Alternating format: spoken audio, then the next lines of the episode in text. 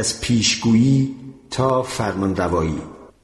زمانی که گوگل و فیسبوک و سایر الگوریتم ها به پیشگویانی همه چیزدان بدل شوند ممکن است به کارگزار و سرانجام حاکم و فرمانروای ما تبدیل شوند. برای درک این روند ویز را در نظر بگیرید. نرم افزار مسیریابی متکی بر جی پی اس که این روزها بسیاری از رانندگان از آن استفاده می کنند ویز فقط نقشه نیست. میلیون ها کاربر آن را دائما درباره وضعیت راهبندان و تصادف اتومبیل ها و ماشین های پلیس روزآمد می کنند. به این علت است که ویز می‌داند چطور شما را از راهبندانی سنگین دور کند و از کوتاهترین مسیر ممکن به مقصد برساند. وقتی که به تقاطعی رسیدید و حس ششم شما گفت به راست بپیچید و ویز گفت به چپ بپیچید دیر یا زود متوجه می‌شوید بهتر است به جای احساسات خودتان به توصیه ویز گوش دهید در نگاه اول به نظر می رسد الگوریتم ویز فقط مانند پیشگو عمل می کند. ما سوالی می پرسیم و پیشگو جواب می دهد. اما تصمیم گیری به عهده خودمان است. ولی اگر این پیشگو در جلب اعتماد ما موفق شود منطقا مرحله بعد این است که به عامل یا کارگزار ما بدل شود در مورد ویز این اتفاق زمانی روی می دهد که آن را به اتومبیلی خودران وصل کنیم و به او بگوییم که برای رفتن به خانه از سریعترین راه برو یا از تماشایی ترین مسیر برو یا از راهی برو که کمترین میزان آلودگی هوا را ایجاد کند. ما صاحب اختیاریم ولی این امتیاز را به ویز واگذار می کنیم تا دستورهایمان را عملی کند. سرانجام ممکن است ویز فرمان روایی کند. احتمال دارد او با قدرت بسیار زیاد و دانشی بسی بیش از ما به دستکاری کردن در وجود ما و شکل دادن به خواسته های ما و تصمیم گیری به جای ما بپردازد. مثلا فرض کنید چون ویز بسیار مفید است همه به استفاده از آن روی بیاورند. و فرض کنید در مسیر شماره یک راهبندان است اما در مسیر دیگر یعنی شماره دو راه تقریبا باز است. فقط کافی است ویز این را به همه اطلاع دهد. تا همه رانندگان به مسیر شماره دو هجوم بیاورند و این راه هم بند بیاید. هنگامی که همه به پیشگوی واحدی روی بیاورند و همه به آن پیشگو باور داشته باشند او فرمان روا می شود. پس ویز باید به جای ما فکر هم بکند. شاید فقط به نیمی از رانندگان خبر دهد که مسیر شماره دو باز است و این اطلاعات را از بقیه مخفی نگه دارد. به این ترتیب بدون ایجاد راهبندان در مسیر شماره دو از فشار عبور و مرور در مسیر شماره یک نیز کم می کند. مایکروسافت در حال ساخت سامانه بسیار پیچیده ای است به نام کورتانا. کورتانا منشی یا دستیاری شخصی دارای هوش مصنوعی است که مایکروسافت امیدوار است در نسخه های بعدی ویندوز گنجانده شود. کاربران تشویق می شوند اجازه دسترسی به تمام فایل ها و ایمیل ها و نرم افزارهایشان را به کورتانا بدهند و به این ترتیب کورتانا از تمام آنها با خبر می شود و می تواند در مورد موضوع های گوناگون پیشنهادهایش را ارائه دهد و به کارگزاری مجازی تبدیل شود که خواسته های کاربرانش را نمایندگی می کند. کورتانا می تواند یادآوری کند که برای تولد همسرتان چیزی بخرید و هدیه را انتخاب کند و در رستوران میز رزرو کند و ساعتی قبل از شام یادتان بیاورد که دارویتان را بخورید. کورتانا می تواند گوشزد کند که اگر همین حالا دست از خواندن کتاب یا روزنامه نکشید به جلسه کاری مهمی دیر می رسید. پیش از آن که وارد جلسه شوید هشدار می دهد فشار خونتان بسیار بالاست و دوپامین مغزتان بسیار پایین. و بنابراین طبق آمارهای پیشین در چنین شرایطی معمولا اشتباههای جدی در کار از شما سر می‌زند. پس بهتر از فعلا با احتیاط عمل کنید و زیر بار تعهدی نروید و قراردادی را امضا نکنید. زمانی که کورتانه ها از پیشگو به کارگزار بدل شوند احتمال دارد خود به نمایندگی از صاحبانشان مستقیما به صحبت با یکدیگر بپردازند. شاید در ابتدا کاملا بیزرر به نظر بیاید که کورتانای من برای هماهنگی درباره مکان و زمان برگزاری یک جلسه با کورتانای شما تماس بگیرد. گام بعد این است که کارفرمای احتمالی به من می‌گوید برای ارسال رزومم خود را به دردسر نیندازم و فقط بگذارم کورتانای او هر چه لازم است از کورتانای من سوال کند.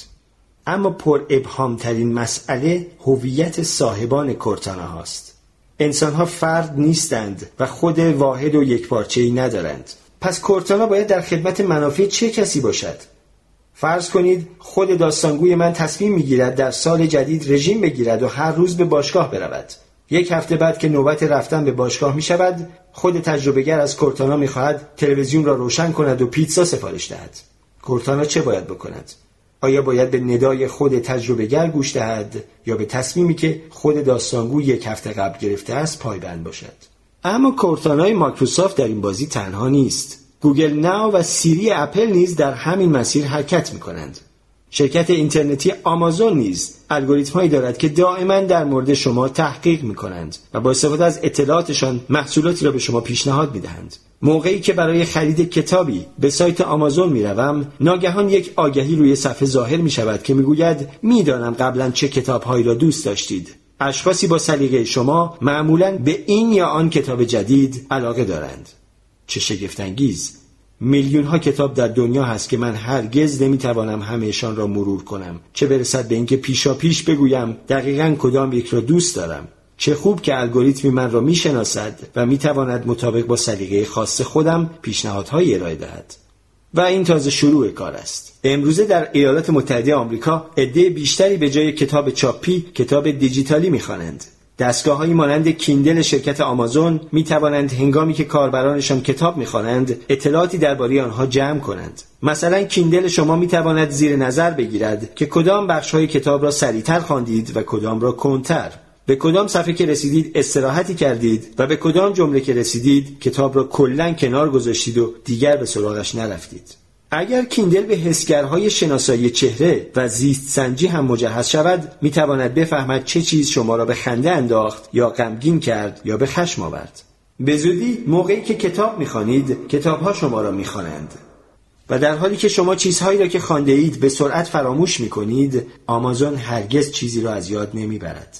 این اطلاعات به آمازون امکان می دهد بسیار بهتر از همیشه مناسب بودن یا نبودن کتابی را ارزیابی کنند.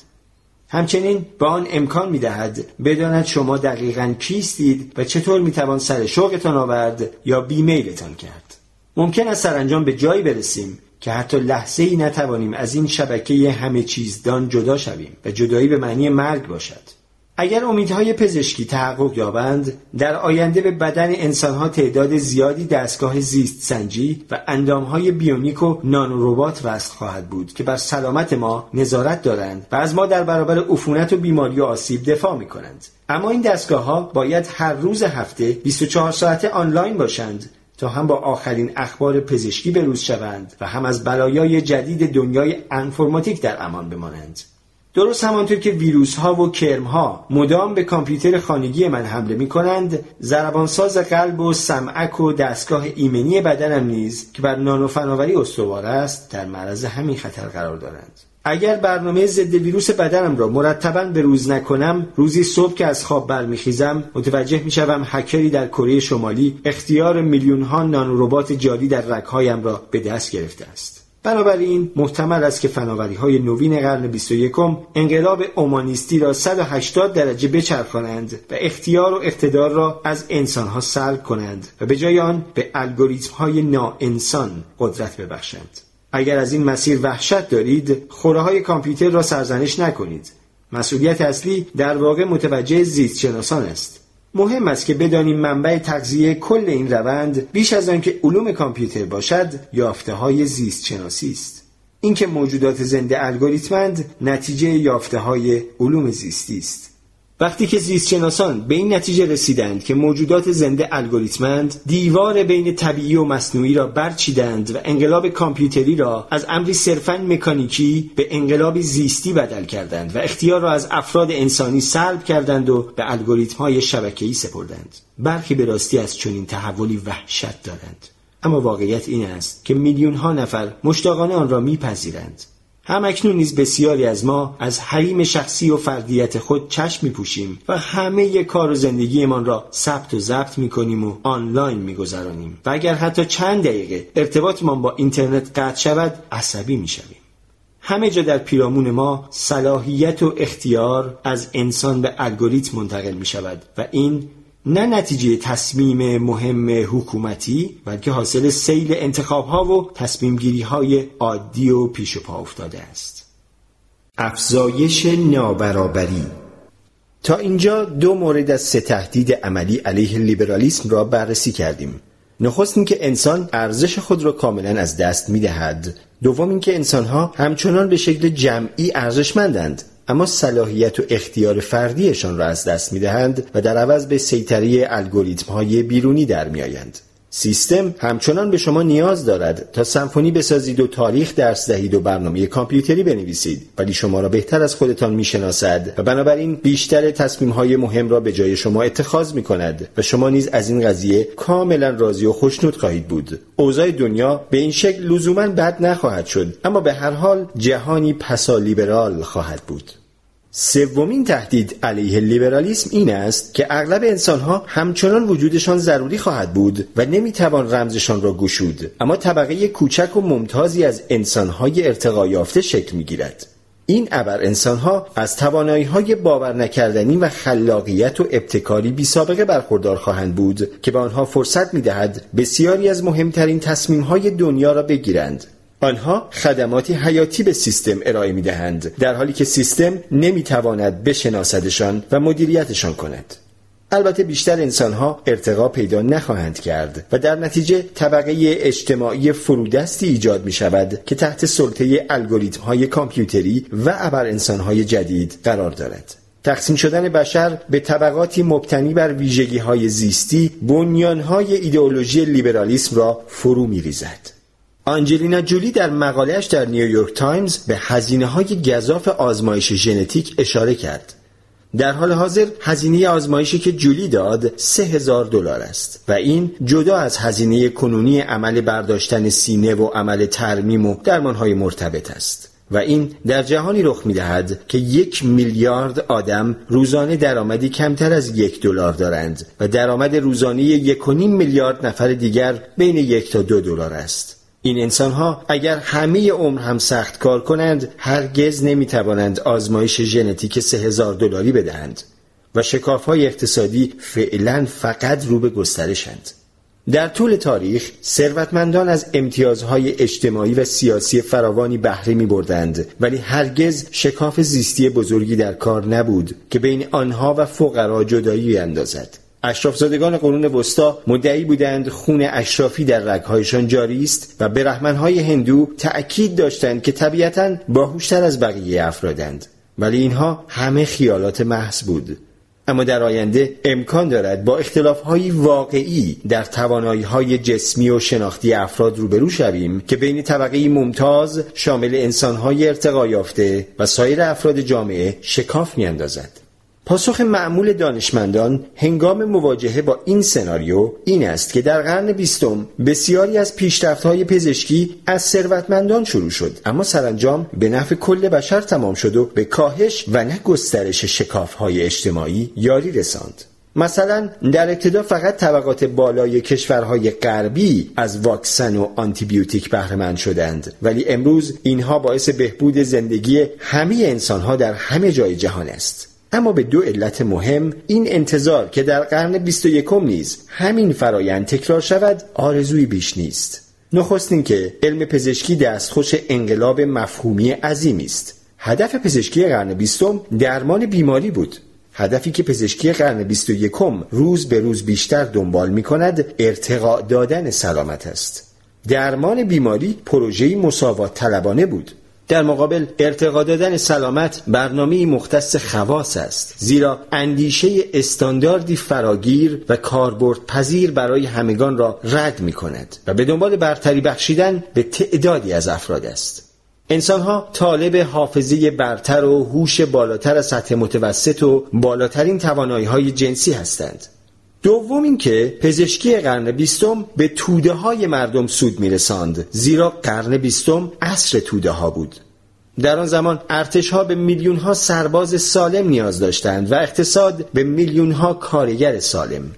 در نتیجه دولت ها خدمات بهداشتی و درمانی عمومی ارائه می‌دادند تا سلامت و نیرو و توان همگان را تأمین کنند.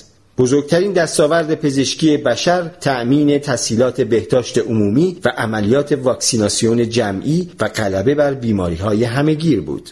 اما عصر توده ها و به همراهش عصر پزشکی توده ها احتمالا به پایان رسیده است. زمانی که الگوریتم جای سرباز و کارگر را بگیرد احتمال دارد دست کم برخی خواص به این نتیجه برسند که اصلا فراهم کردن شرایطی بهتر یا حتی استاندارد برای سلامت انبوه انسانهای بیمصرف بینوا هیچ فایده ندارد و تمرکز بر ارتقا دادن مشتی ابر انسان به بالاتر از حد معیار بسیار عاقلانه تر است.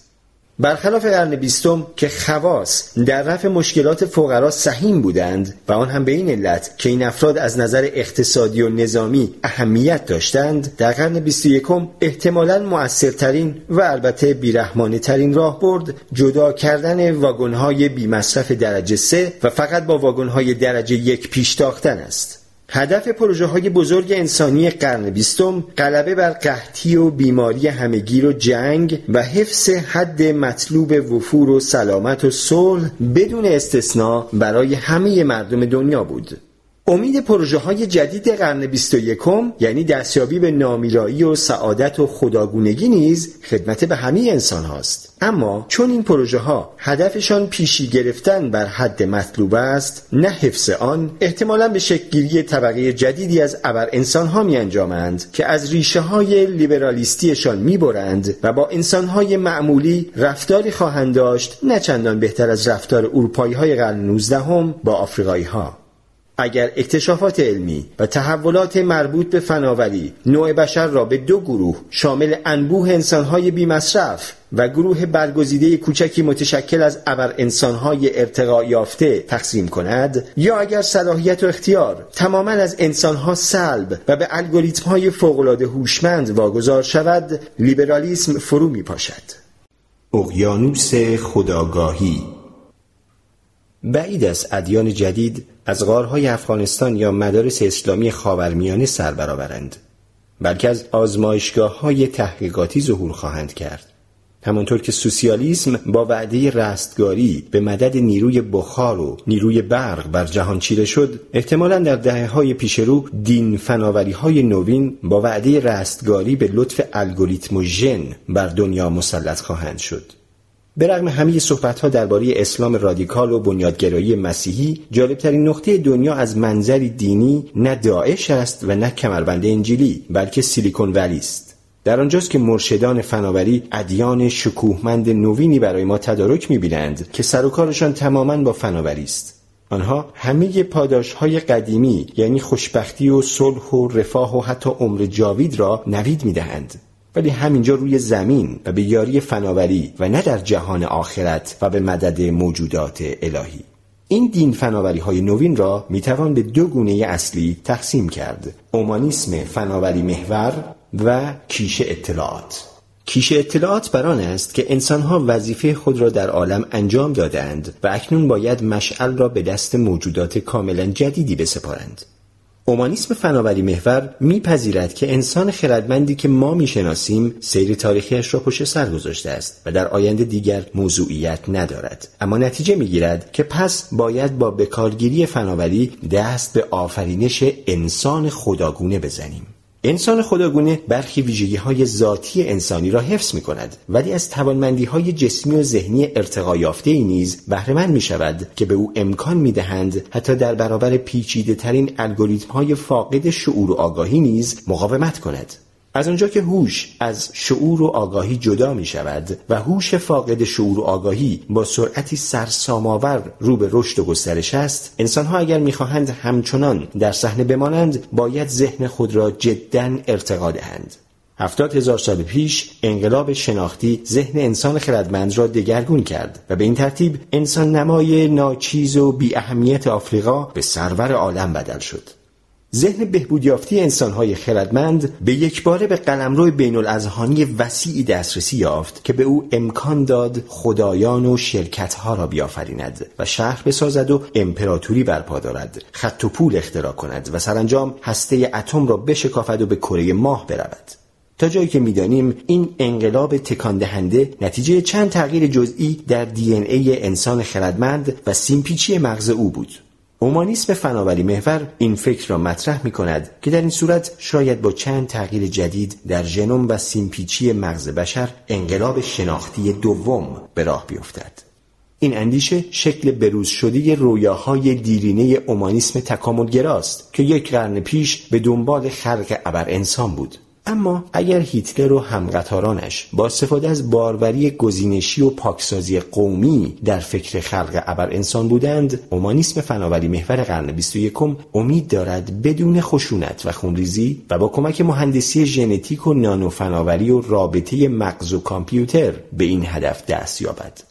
اومانیسم فناوری محور در صدد است ذهن بشر را ارتقا دهد و تجربه های ناشناخته و وضعیت های ناآشنای ذهن و آگاهی را به روی ما بگشاید. اما اصلاح ذهن انسان بی اندازه پیچیده و خطرناک است. ما شناخت دقیقی از ذهن نداریم. نمی‌دانیم ذهن چطور پدید می آید یا چگونه عمل می کند با آزمون و خطا فرا می‌گیریم که وضعیت‌های ذهنی را چطور مهندسی کنیم. ولی به ندرت به تمام پیامدهای چنین دستکاریهایی پی می‌بریم.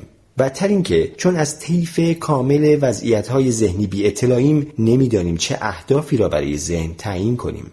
ما به ساکنان جزیره کوچک دورافتاده‌ای شباهت داریم که تازه اولین قایق را اختراع کردند و بدون نقشه یا حتی مقصدی قصد دارند حرکت کنند. در حقیقت وضع ما از این هم قدری بدتر است. ساکنان این جزیره خیالی دست کم می‌دانند که فضایی کوچک را در میان دریایی وسیع و اسرارآمیز به اشغال خود درآوردند. ولی ما نمی‌دانیم که در جزیره کوچکی از شعور و آگاهی در دل اقیانوس عظیم وضعیت‌های ذهنی ناآشنا زندگی می‌کنیم.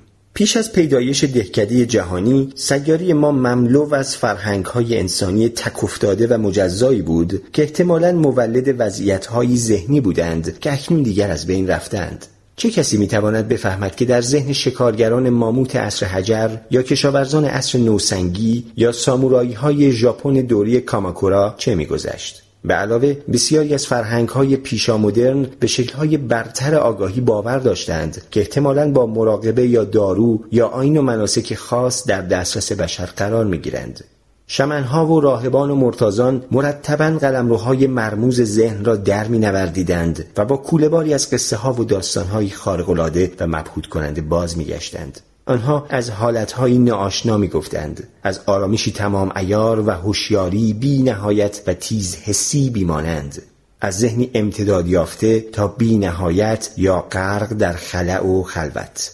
انقلاب اومانیستی باعث شد فرهنگ مدرن غرب از ایمان و دلبستگی به حالتهای برتر ذهن دست بکشد و تجربه های معمولی تک تک انسانهای عادی را پاس بدارد. بنابراین در این فرهنگ هر کس بکوشد این تجربه هایی را از سر بگذراند یا معتاد به مواد مخدر است یا بیمار روانی یا شیاد و باز. در نتیجه با اینکه از ذهن دانشجویان روانشناسی هاروارد نقشه دقیقی در اختیار داریم درباره ذهن شمنهای سرخپوست آمریکا یا راهبان بودایی یا عارفان صوفی چیز زیادی نمی‌دانیم. و اینها تازه فقط ذهن انسان خردمند است. پنجاه هزار سال پیش خیشاوندان نیاندرتال ما که فضاپیما به فضا نمیفرستادند و اهرام نمی ساختند و امپراتوری بر پا نمی داشتند نیز در زمین میزیستند. آنها به وضوح توانایی های ذهنی متفاوتی داشتند و فاقد بسیاری از استعدادهای ما بودند. به رغم این مغزشان از ما انسانهای خردمند بزرگتر بود. آنها با آن همه نورون دقیقا چه می کردند؟ قطعا نمی‌دانیم. اما احتمالا وضعیت های ذهنی بسیاری را از سر میگذراندند که هیچ انسان خردمندی تاکنون تجربه نکرده است. اما حتی اگر همه گونه های انسانی تاکنون زیسته را نیز در نظر بگیریم باز حق مطلب را درباره طیف ذهن ادا نکرده ایم احتمالا حیوانات تجربه هایی دارند که ما انسان ها نمی توانیم تصور کنیم. مثلا خفاش دنیا را از طریق پژواکیابی تجربه می کند خفاش در عالم پژواک ها به سر می‌برد. همانطور که در دنیای انسان ها هر چیز شکل و رنگ خاص خود را دارد در دنیای خفاش ها هر چیز الگوی پژواکی خود را دارد. پیچیدگی و تلاطم عالم پژواک ها به همان اندازه دنیای آشنای ما یعنی دنیای صدا و تصویر است ولی ما کاملا از آن بیخبریم. نام یکی از مهمترین مقاله های مربوط به فلسفه ذهن این است. خفاش بودن چگونه است؟ در این مقاله که در سال 1974 به چاپ رسید پروفسور تامس نیگل خاطر نشان می کند که ذهن انسان خردمند نمی تواند به کنه جهان ذهنی خفاش پی ببرد. ما می توانیم درباره بدن خفاش، درباره نظامهای پژواکیابی و درباره نورونهای خفاش هر قدر که مایلیم الگوریتم رسم کنیم. ولی این به ما نمی‌گوید خفاش بودن چه حسی دارد. شبپری بالزنان را از طریق پژواک صدا یافتن چه احساسی دارد؟ آیا شبیه به دیدن آن است یا چیزی کاملا متفاوت است؟ تلاش برای ارائه این توضیح به انسان خردمند که یافتن پروانه از طریق پژواک صدا چه احساسی دارد احتمالا همانقدر بیمعنی است که بخواهیم به موشی کور توضیح دهیم که تماشای یک تابلوی نقاشی چه حسی دارد. البته خفاش استثنا نیست بلکه صرفا یکی از بیشمار مثال ممکن است. همانطور که انسان خردمند نمی‌تواند بداند خفاش بودن یعنی چه پی بردن به اینکه نهنگ یا ببر یا پلیکان بودن چه حسی دارد نیز همینقدر دشوار است. قطعا حس خاصی دارد ولی نمی‌دانیم چه حسی. هم در مغز نهنگ و هم در مغز انسان خردمند عواطف در قسمتی پردازش می شود به نام دستگاه کناری یا limbic system. اما دستگاه کناری نهنگ بخش دیگری دارد که ساختار مغز انسان فاقد آن است. شاید همین بخش است که به نهنگ امکان می دهد عواطفی به شدت عمیق و پیچیده را تجربه کند که برای ما کاملا بیگانه است.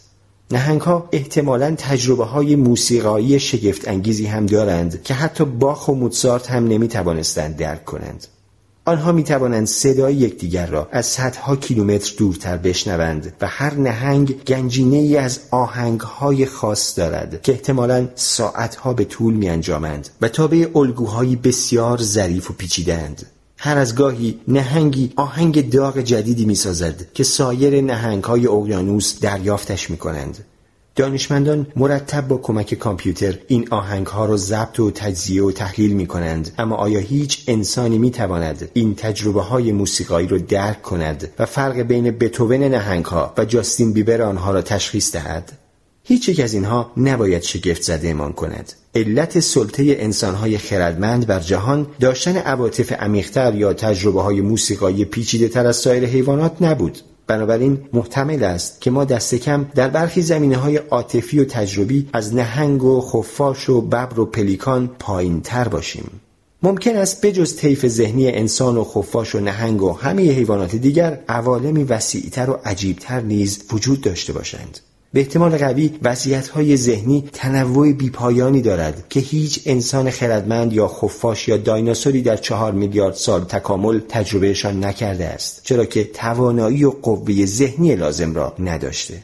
اما احتمالا در آینده داروهای قوی و مهندسی ژنتیک و کلاههای الکترونیکی و رابطه مستقیم مغز و کامپیوتر راهی به این عوالم میگشاید.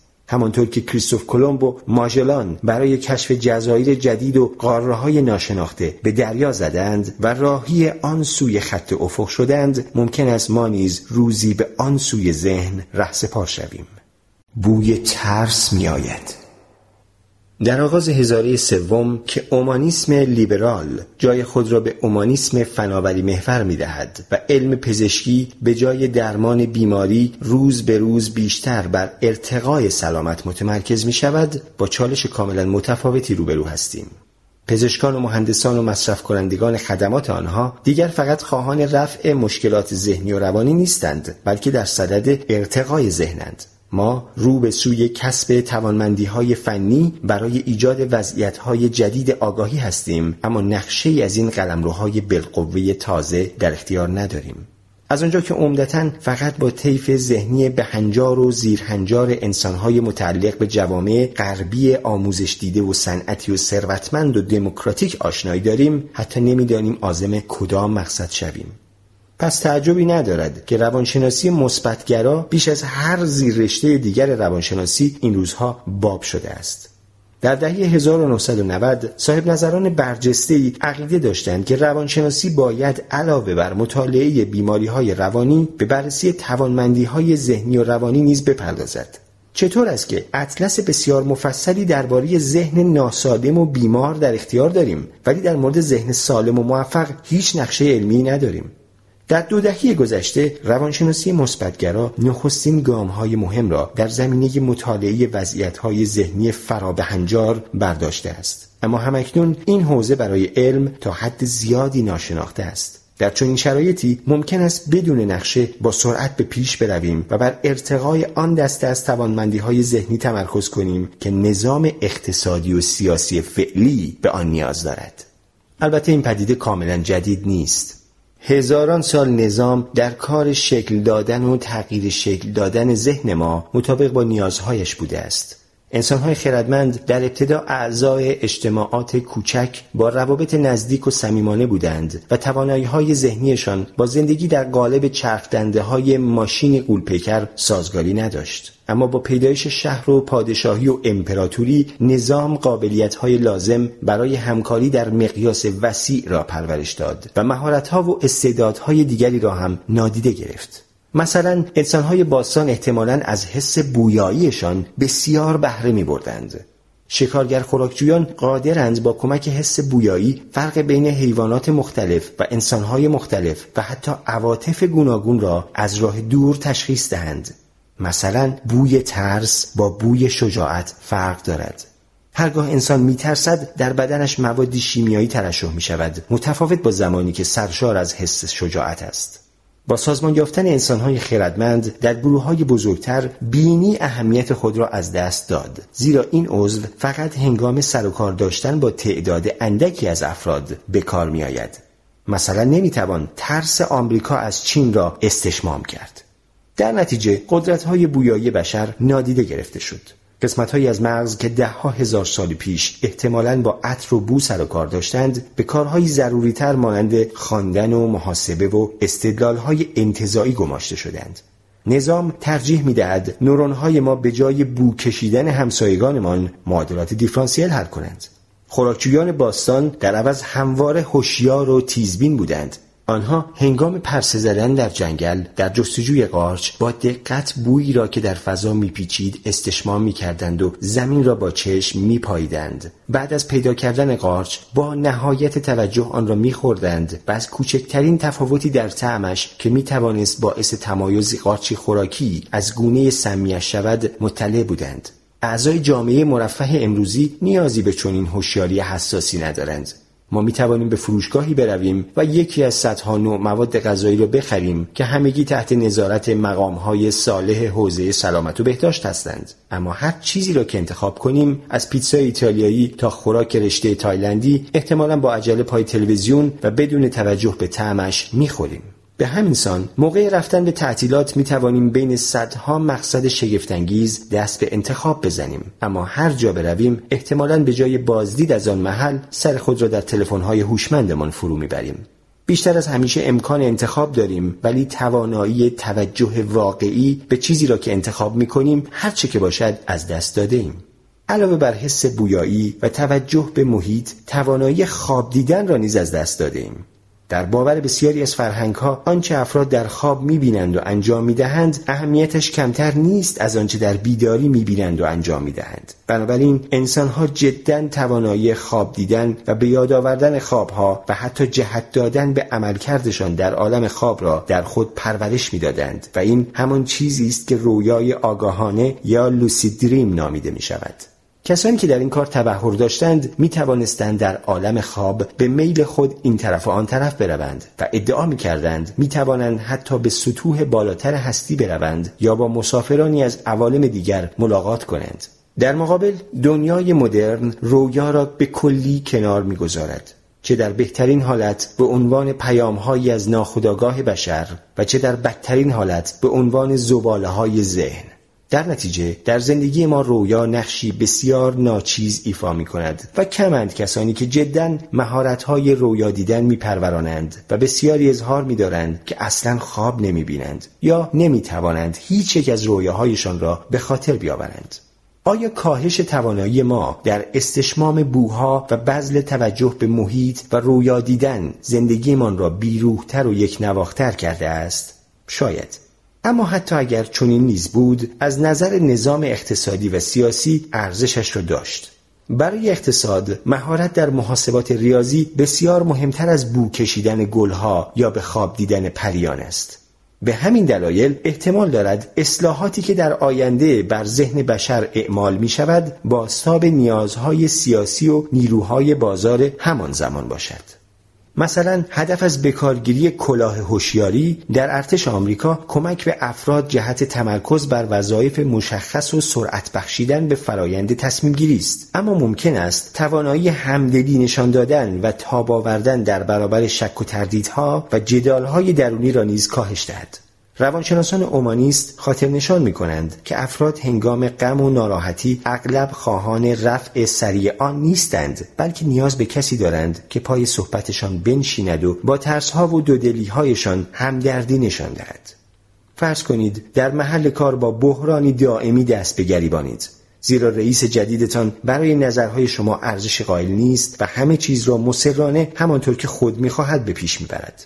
بعد از یک روز مشخصا بد و ناخوشایند گوشی تلفن را بر می و با دوستی تماس می گیرید. اما او آنقدر وقت و توان ندارد که صرف شما کند. بنابراین حرفتان را قطع می کند و میکوشد مشکلتان را با چند جمله حل کند. خب دیگه متوجه شدم. تو واقعا فقط دو راه داری. یا کارتو ول کن یا اینکه بمون و هر کاری رئیست می‌خواد انجام بده. من اگه جای تو بودم این کارو ول می‌کردم. خب این هیچ کمکی به شما نمی کند دوست واقعا خوب صبوری می کند و فورا به دنبال راه حل نمی گردد به غم و قصه شما گوش می دهد وقت می گذارد و فضایی فراهم می آورد تا همه عواطف ضد و نقیز و نگرانی های عذاب آورتان را بیرون بریزید. کلاه هوشیاری تقریبا شبیه به آن دوست بیحوصله و کم طاقت عمل می کند البته گاهی مثلا در میدان نبرد واقعا لازم است افراد به سرعت تصمیم های قاطع بگیرند اما زندگی فقط همین نیست. اگر روز به روز بیشتر به استفاده از کلاه هوشیاری در موقعیت‌های مختلف رو بیاوریم ممکن است به جایی برسیم که توان تحمل در هم ریختگی و شک و تردید و تناقض را اصلا نداشته باشیم درست همانطور که توانایی استشمام بوها و خواب دیدن و بذل توجه به محیط را از دست داده ایم. ممکن است نظام ما را به این سمت سوق دهد زیرا معمولا بابت تصمیم هایی که می‌گیریم به ما پاداش می‌دهد و نه تردیدها و دودلی هایمان اما زندگی مملو از تصمیم های قاطع و راه حل های سریع احتمالا بیروهتر و کم تر از سر کردن با دودلی ها و تناقض هاست در حقیقت احتمال دارد اومانیسم فناوری محور به تنزل انسان ها بیانجامد. و احتمال دارد که نظام انسانهای تنزل یافته را ترجیح دهد. نه به این علت که از مهارت‌های ابر انسانی برخوردارند بلکه به این سبب که فاقد برخی ویژگی های واقعا استراباور انسانی که دست و پای نظام را میبندد و از سرعتش میکاهد. چنان که همه کشاورزان می‌دانند معمولا تیزهوشترین بز گله بزرگترین دردسرها را هم به پا می کند و به همین علت انقلاب کشاورزی همیشه درگیر تنزل دادن توانایی های ذهنی جانداران شده است. ممکن است انقلاب شناختی دوم که اومانیسم فناوری محور رویایش را در سر میپروراند هم همین کار را با ما بکند. میخی که جهان بدان آویخته است. اومانیسم فناوری محور با تهدید نگران کننده دیگری نیز روبروست. این شاخه از اومانیسم نیز مثل همه شاخه های دیگر آن میل و خواسته بشر را ارج می نهد و آن را میخی می بیند که کل عالم به آن آویخته است. اومانیسم فناوری محور انتظار دارد که امیال و خواسته های بشری تعیین کند که کدام توانایی های ذهنی گسترش یابند و بنابراین شکل و شمایل ذهن انسان آینده را نیز تعیین می کند. اما اگر در نتیجه پیشرفت های فناوری بتوان خود امیال بشری را بازسازی و مهندسی کرد چه؟ اومانیسم همواره تاکید داشت که شناسایی خواسته حقیقی انسان کار آسانی نیست. هنگامی که میکوشیم به ندای درونمان گوش دهیم اغلب همهمی صداهای مخالف ما را در بر می‌گیرد در حقیقت گاهی به واقع نمی‌خواهیم ندای حقیقی درونمان را بشنویم زیرا ممکن است اسرار ناخوشایندی فاش و درخواستهای ناراحت کننده ای مطرح شود. بسیاری از انسانها دقت زیادی به خرج می دهند که خود را چندان عمیق نکاوند. چه بسا وکیلی موفق و ثابت قدم در حرفش ندایی را در درونش سرکوب کند که به او می‌گوید اندکی از کار کناره بگیرد و به فکر داشتن بچه ای باشد. زنی که به دام ازدواجی ناموفق افتاده است در حراس از دست دادن امنیتی به سر می‌برد که این ازدواج برایش فراهم کرده است. سربازی با یک دنیا عذاب وجدان در چنبری کابوس فجایعی گرفتار میآید که خود مرتکب شده است. مرد جوان که از توانایی جنسیش اطمینان ندارد خطیمش نپرس و نگو را در مورد خودش به کار می‌گیرد.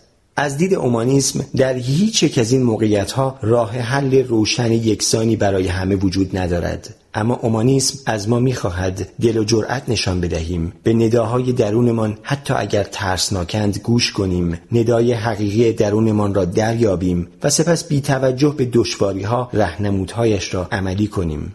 پیشرفت فناوری دستور کار کاملا متفاوتی عرضه می دارد. یعنی در پی گوش سپردن به نداهای درونی بشر نیست بلکه در صدد سلطه بر آنهاست. زمانی که به شناخت نظامی زیست چینیایی نایل شویم که همه این نداها را تولید می کند آنگاه می توانیم با کلیدها بازی کنیم. گاهی صدا را کم و زیاد کنیم و زندگی را بسیار آسانتر و راحتتر کنیم. اومانیست ها اغلب از این روی کرد وحشت زده می شوند اما بهتر است در این باره چندان سریع قضاوت نکنیم.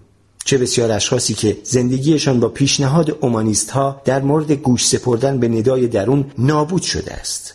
در حالی که استفاده از مقداری درست از یک ماده شیمیایی درست سلامت و روابط میلیون ها نفر را تا حد زیادی بهبود بخشیده است. برخی برای آنکه به راستی ندای درونشان را بشنوند باید ابتدا از داد و فریادها و انتقادهای سخت درونشان بکاهند. بر اساس روانپزشکی جدید بسیاری از نداهای درونی و خواسته های حقیقی صرفا محصول نامتوازن بودن فرایندهای شیمیایی و بیماریهای اعصابند. علت آنکه افراد مبتلا به افسردگی بالینی بارها و بارها مشاغل آیندهدار خود را رها می کنند و از روابط درستشان دست می کشند این است که اشکالی در نظام زیست شیمیایی بدنشان باعث می شود همه چیز را از دریچه لنزی تیر رنگ ببینند. چه بسا بهتر باشد به جای گوش سپردن به این نداهای درونی ویرانگر آنها را خاموش کنیم. بعد از اینکه سالی عدی با کمک کلاه هوشیاری نداهایی را که در سرش میپیچید خاموش کرد نه تنها تیرانداز ماهری شد بلکه در مورد خودش نیز احساس بسیار بهتری پیدا کرد. فرمان شماره یک اومانیزم یعنی به ندای درونت گوش به سپار دیگر بدیهی و مسلم نیست. زمانی که یاد می‌گیریم ندای درونمان را کم و زیاد کنیم باورمان را به اصالت و حقیقت داشتنش از دست می‌دهیم. زیرا دیگر معلوم نیست دست چه کسی روی کلید هاست. خاموش کردن صداهای آزاردهندهی که در سر میپیچد فکری فوقالعاده به نظر می‌رسد. به این شرط که آدمی را یاری دهد تا سرانجام ندای خود حقیقی نهفته در اعماق وجودش را بشنود. اما اگر خودی حقیقی وجود نداشته باشد چطور می‌توان تصمیم گرفت که کدام صدا را خاموش و کدام را تقویت بکنیم به باور اومانیسم فقط امیال و خواسته های انسان به جهان معنا می بخشد. اما اگر می توانستیم میل و خواسته هایمان را خود انتخاب کنیم این کار احتمالاً بر چه مبنایی صورت می گرفت؟ فرض کنید رومئو در آغاز نمایشنامه رومئو و جولیت میبایست تصمیم بگیرد عاشق چه کسی شود و فرض کنید حتی بعد از اتخاذ این تصمیم نیز همیشه می توانست از موضع خود عدول کند و به جای آن تصمیم دیگری بگیرد در آن صورت این نمایشنامه به چه شکلی در می آمد؟ خب این همان نمایشی است که پیشرفت فناوری برای ما تدارک می بیند. هر زمان که امیال و خواسته های ما اسباب ناراحتیمان شوند فناوری رهایی از این مخمسه را وعده می دهد. هرگاه میخی که کل عالم به آن آویخته است جایی درد سرساز کوبیده شود فناوری آن را بیرون می‌کشد و در جای دیگر میکوبد. اما دقیقا کجا؟ اگر می شود آن میخ را به هر نقطه عالم هستی کوبید آن را باید به کجا بکوبیم؟ اومانیسم فناوری محور در اینجا به مشکلی لاینحل برمیخورد. این شاخه از اومانیسم میل و خواسته انسان را مهمترین چیز در جهان می‌داند. بنابراین انسانها را به سمت ایجاد و توسعه فناوری هایی سوق می دهد که بتوانند خواسته های بشر را کنترل یا بازسازی کنند. در واقع وسوسه به دست گرفتن مهار مهمترین چیز در جهان را برمیانگیزد. اما زمانی که این محقق می شود اومانیسم فناوری محور نمی‌داند با آن چه کند. زیرا خواسته گرانقدر بشر صرفا تبدیل می شود به یک محصول بابروز دیگر بنابراین نوعی دین فناوری جسورتر در پی آن است که رگ حیات اومانیسم را به کلی قطع کند این دین فناوری جهانی را پیش بینی می کند که حول محور خواسته ها و تجربه های هیچ موجود انسانگونه ای نمی گردد. چه چیزی ممکن است جایگزین خواسته ها و تجربه هایی شود که منشأ هر گونه مرجعیت و صلاحیت و معنا هستند؟ در حال حاضر فقط یک داوطلب در سالن پذیرش تاریخ منتظر فرارسیدن نوبت مصاحبه شغلی است که کسی نیست جز داده و اطلاعات. جالبترین کیش در حال ظهور داده باوری یا دیتایism است که نه خدایان را گرامی می‌دارد و نه انسان را معبودش داده و اطلاعات است داده باوری یا کیش اطلاعات داده باوری می‌گوید جهان متشکل از اطلاعات در گردش است و ارزش هر پدیده یا موجودی بر اساس سهم آن در پردازش اطلاعات تعیین می شود. در 150 سالی که از چاپ کتاب بنیاد انواع داروین میگذرد علوم زیستی به اینجا رسیدند که جانداران را به چشم الگوریتم های مرتبط با ترکیب ها و فرایندهای شیمیایی بدن موجودات زنده مینگرند در این حال 80 سال پس از آنکه آلن تورینگ ایده ماشین محاسبی تورینگ را مطرح کرد دانشمندان علوم کامپیوتر شیوه های طراحی الگوریتم های الکترونیکی را فرا گرفتند که روز به روز پیچیده تر می شوند. داده باوری این دو را با هم تلفیق می کند و نشان می دهد که هم درباره الگوریتم های زیست چینیایی و هم درباره الگوریتم های الکترونیکی قوانین ریاضیاتی دقیقا یکسانی به کار می رود. به این ترتیب مرز میان موجود زنده و ماشین فرو می ریزد و پیش بینی می کند که الگوریتم های الکترونیکی نهایتا رمز الگوریتم های زیست شیمیایی را می گشایند و عملکردی بهتر از آنها خواهند داشت. داده باوری فناوری های نوآورانه و نیز قدرت های عظیم تازه‌ای در اختیار سیاستمداران و بازرگانان و مصرف کنندگان عادی قرار می دهد. به محققان و متفکران نیز وعده فراهم آوردن جام مقدس علمی را می دهد که قرنهاست از چنگ ما می گریزد. یعنی نظریه فراگیر واحدی که همه رشته های علم را از ادبیات و موسیقی گرفته تا اقتصاد و زیست شناسی با هم یکی کند. از دیدگاه داده باوری نمایشنامه شاهلیر از ویلیام شکسپیر و ویروس آنفلانزا صرفا دو نمونه از جریان اطلاعاتند که می‌توان هر دو را با استفاده از مفاهیم و ابزارهای بنیادی یکسانی تجزیه و تحلیل کرد این فکر بسیار جالب است برای همه دانشمندان زبان مشترکی فراهم می آورد و بین شکاف ها و اختلاف نظرهای اکادمیک پل می‌زند. موسیقی شناسان و اندیشمندان علوم سیاسی و زیستشناسان سلولی سرانجام می توانند حرف همدیگر را بفهمند. داده باوری به طور جدی در دو رشته علمی اصلیش سنگر گرفته است. علوم کامپیوتر و زیست شناسی. از این دو زیست شناسی مهمتر است. بر بستر زیست شناسی بود که داده باوری از پیشرفتی محدود در علوم کامپیوتر به انقلابی حیرت آور بدل شد که شاید حتی ماهیت زندگی را نیز کاملا زیر و رو کند. ممکن است با این فکر موافق نباشید که موجودات زنده الگوریتمند و زرافه و سیب زمینی و انسان همگی صرفا روش های مختلفی برای پردازش داده هستند. اما باید بدانید که باور علم کنونی این است و این باور طوری دنیای ما را دگرگون می کند که شناساییش دیگر ممکن نخواهد بود. امروزه نه تنها به تک تک موجودات زنده بلکه به کل جوامعی مانند کندوی زنبورهای اصل و کلونی باکتری ها و جنگل و شهر نیز به چشم نظامهای پردازش داده می نگرند. اقتصاددانان هرچه بیشتر و بیشتر اقتصاد را نیز یک نظام پردازش داده تعریف می کنند. اقتصاد در باور افراد عادی شامل کشاورزانی است که گندم میکارند، کارگرانی که در کارخانه لباس تولید می‌کنند و مصرف کنندگانی که نان و لباس را می‌خرند. اما از نظر متخصصان سازوکاری است برای گردآوری دادههایی درباره نیازمندیها و توانمندیها و تبدیل کردن این داده ها به یک تصمیم طبق این دیدگاه سرمایهداری بازار آزاد و کمونیسم دولت محور ایدئولوژی های رقیب یا آین های اخلاقی یا نهادهای سیاسی نیستند. در اصل نظام های پردازش اطلاعاتند که در رقابت با هم به سر می‌برند. سرمایهداری فرایند پردازش را توزیع و تقسیم می کند در حالی که کمونیسم مبتنی بر پردازش متمرکز است. سرمایهداری بازار آزاد وظیفه تجزیه و تحلیل داده ها و تصمیم گیری را میان تعداد زیادی پردازشگر مستقل ولی در هم تنیده تقسیم می کند. طبق این دیدگاه بازار اوراق بهادار سریعترین و کارآمدترین نظام پردازش اطلاعات است که انسان تاکنون پدید آورده است. در این بازار از حضور همه استقبال می شود و هر کس می تواند مستقیم یا غیر مستقیم از طریق بانک یا صندوق بازنشستگیش در آن حضور پیدا کند. بازار بورس اقتصاد جهان را میگرداند و هر چیزی را که در هر نقطه زمین و حتی بر فراز آن رخ می‌دهد در نظر می‌گیرد آزمایش های موفقیت آمیز علمی، رسوایی های سیاسی در ژاپن، فوران آتشفشان ها در ایسلند و حتی فعالیت های نامنظم روی سطح خورشید بر قیمت ها اثر می‌گذارند. برای آنکه نظام به راحتی کار کند لازم است بیشترین اطلاعات ممکن با بیشترین آزادی ممکن جریان پیدا کند. زمانی که میلیون ها نفر در سر تا سر دنیا به همه اطلاعات مرتبط دسترسی داشته باشند مناسب ترین قیمت را برای نفت یا سهام شرکت هیوندا یا اوراق قرضه دولت سوئد از طریق خرید و فروش آنها تعیین می کنند. در بازار آزاد اگر پردازشگری تصمیم اشتباهی بگیرد دیگران به سرعت از اشتباهش بهره برداری می کنند اما اگر تقریبا تمام تصمیم گیری ها بر عهده پردازشگر واحدی باشد اشتباه ممکن است فاجعه به بار آورد.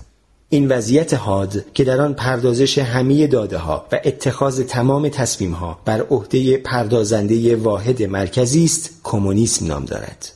در اقتصاد کمونیستی افراد بنابر ادعا به قدر توانشان کار می کنند و به قدر نیازشان دریافت می کنند.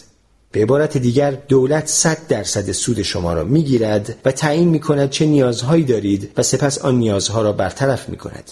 اگرچه در هیچ کشوری این طرح کاملا به اجرا در نیامد اما اتحاد شوروی و اقمارش تا حد ممکن به آن نزدیک شدند آنها اصل پردازش نامتمرکز اطلاعات را کنار گذاشتند و به الگوی متمرکز پردازش اطلاعات روی آوردند تمام اطلاعات از سر تا سر اتحاد شوروی به مرکز واحدی در مسکو سرازیر و همه تصمیم های مهم در آنجا اتخاذ می شد. تولید کنندگان و مصرف کنندگان نمی توانستند مستقیم با یکدیگر ارتباط برقرار کنند و مجبور به اطاعت از دستورهای دولت بودند. مثلا ممکن بود وزارت اقتصاد شوروی تعیین کند که قیمت نان در همه فروشگاه ها باید دقیقا دو روبل و چهار کوپک باشد و مزرعه اشتراکی مشخصی در ایالت اودسا باید به جای کشت گندم مرغ و خروس پرورش دهد و نانوایی اکتبر سرخ در مسکو باید هر روز سه و نیم میلیون قرص نان درست کند نه کمتر نه بیشتر. علت شکست کمونیسم از سرمایهداری اخلاقی تر بودن سرمایهداری یا تقدس آزادی افراد یا خشم خداوند از کمونیست های کافر نبود برعکس سرمایهداری به این علت در جنگ سرد پیروز شد که پردازش نامتمرکز اطلاعات بهتر از پردازش متمرکز اطلاعات عمل می کند. دست کم در عصر تغییرات پرسرعت فناوری چنین است. مسئله فقط این بود که کمیته مرکزی حزب کمونیست نتوانست با دنیای به سرعت در حال تغییر اواخر قرن بیستم همراه شود. زمانی که همه اطلاعات در مرکزی سری انباشته می شود و همه تصمیم های مهم را گروهی دیوان سالار سال خورده می گیرند می توان کلی بمب هسته‌ای ساخت ولی نمی توان اپل یا ویکیپدیا داشت. دموکراسی و دیکتاتوری هم مانند سرمایهداری و کمونیسم در اصل سازوکارهایی رقیب برای گردآوری و تجزیه و تحلیل اطلاعاتند. دیکتاتوری شیوه متمرکز پردازش داده را به کار می‌گیرد در حالی که دموکراسی پردازش نامتمرکز را ترجیح می‌دهد. در چند دهه اخیر دموکراسی برتری یافته است زیرا در شرایط خاص اواخر قرن بیستم پردازش نامتمرکز بهتر نتیجه می‌داد. در شرایط دیگر مثلا در اوضاع حاکم بر امپراتوری روم باستان پردازش متمرکز برتری داشت و به همین علت بود که جمهوری روم سقوط کرد و قدرت از سنا و مجالس مردمی به دست امپراتوری خودکامه افتاد. معنای این سخن آن است که اگر دوباره در قرن 21 شرایط پردازش اطلاعات تغییر کند ممکن است دموکراسی هم رو به زوال رود و حتی برچیده شود. احتمال دارد در همان حال که بر حجم و سرعت پردازش اطلاعات افزوده می شود نهادهای کهن و معتبر مانند انتخابات و احزاب و پارلمان منسوخ شوند. نه از آن رو که غیر اخلاقی اند بلکه به این علت که در پردازش اطلاعات به اندازه کافی کارآمد نیستند. این نهادها در دوره شکل گرفتند که سیاست سریعتر از فناوری حرکت می کرد در قرنهای 19 و 20 انقلاب صنعتی به قدری آرام آشکار شد که سیاستمداران و رای دهندگان توانستند قدمی از آن پیش بیفتند و مسیرش را تنظیم و دستکاری کنند. اما در حالی که زرباهنگ سیاست از زمان موتور بخار چندان تغییر نکرده است فناوری از دنده یک به چهار رفته است. اکنون تحولات فناوری بر فرایندهای سیاسی پیشی می‌گیرد و سبب می شود مهار امور از دست نمایندگان مجلس و رای دهندگان هر دو خارج شود ظهور اینترنت نمونه ای از چیزهایی است که بعدا رو خواهند داد اکنون اینترنت در زندگی روزمره ما و در اقتصاد و امنیتمان نقش حیاتی دارد. با این حال تصمیم گیری درباره شکل‌های مختلف فضای وب از طریق فرایند سیاسی دموکراتیک صورت نگرفت. با اینکه پای موضوعات سیاسی قدیمی مانند حاکمیت و مرز و حریم خصوصی و امنیت هم در میان بود آیا شما هرگز درباره شکل فضای سایبری نظر دادید؟ نتیجه تصمیم هایی که طراحان وب دور از چشم من و شما گرفتند این است که امروزه اینترنت منطقه آزاد و بیقانون است که حاکمیت دولت را تضعیف می کند و مرزها را نادیده می گیرد و حریم خصوصی را نقض می کند و شاید ترین تهدید پیش روی امنیت جهانی است. در حالی که یک دهه قبل اینترنت اصلا توجه کسی را جلب نمی کرد امروز مسئولان عصبی و هیجان زده یک 11 سپتامبر سایبری را قریب الوقوع می بینند. در نتیجه میان دولت ها و سازمان های غیر دولتی بحث های داغی درباره تغییر ساختار اینترنت در گرفته است. اما دیگرگون کردن نظامی پدید آمده بسیار دشوارتر از دخالت در راه اندازی آن است. به علاوه تا بروکراسی کند و دست و پاگیر دولتی درباره سر و سامان دادن به فضای سایبری تصمیم بگیرد اینترنت ده بار تغییر شکل داده است. لاکپشت دولت نمی‌تواند به خرگوش فناوری برسد. اطلاعات آن را از پا انداخته است. شاید آژانس امنیت ملی آمریکا بتواند حساب تک تک کلماتی را که از دهان مردم بیرون میآید نگه دارد. اما آنطور که از شکست های مکرر سیاست خارجی آمریکا پیداست هیچ کس در واشنگتن نمی‌داند با این همه اطلاعات چه کند. امکان دارد در دهه های پیش رو شاهد تحولات دیگری از نوع اینترنت باشیم که در طی آنها فناوری از سیاست پیشی می‌گیرد. اگرچه احتمالا هوش مصنوعی و زیست فناوری به زودی از جوامع و اقتصاد و نیز از جسم و ذهن ما پیش میافتند ولی توجه سیاست را چندان به خود جلب نمی کنند. ساختارهای دموکراتیک کنونی اصلا نمی توانند با سرعت کافی اطلاعات مرتبط را گردآوری و پردازش کنند و اغلب رای دهندگان آنقدر از زیستشناسی و سایبرنتیک سررشته ندارند که در این باره افکار و عقایدی مناسب و بجا کسب کنند. بنابراین سیاست سنتی دموکراتیک مهار امور را از دست می دهد و قادر نیست درباره آینده بینش و شناختی به درد بخور عرضه کند. در فیلم های علمی تخیلی سیاستمداران بیرحمی مانند هیتلر بدون فوت وقت این نوع فناوری های نوین را میقاپند و در خدمت این یا آن آرمان سیاسی خود بزرگ بینانه در میآورند. اما سیاستمداران دنیای واقعی اوایل قرن 21 حتی در کشورهای اقتدارگرا مانند روسیه یا کره شمالی به هیچ وجه شباهتی به همتایان هالیوودیشان ندارند و به نظر نمی رسد طرحی برای دنیای شگفتانگیز نو در سر داشته باشند. نهایت رویای کیم جونگ اون چیزی بیش از دست یافتن به بمب اتم و موشک بالستیک نیست اما رویای سال 1945 آرزوهای پوتین نیز ظاهرا به بازسازی منطقه نفوذ قدیم اتحاد شوروی یا حتی امپراتوری قدیمیتر تزارها محدود می شود.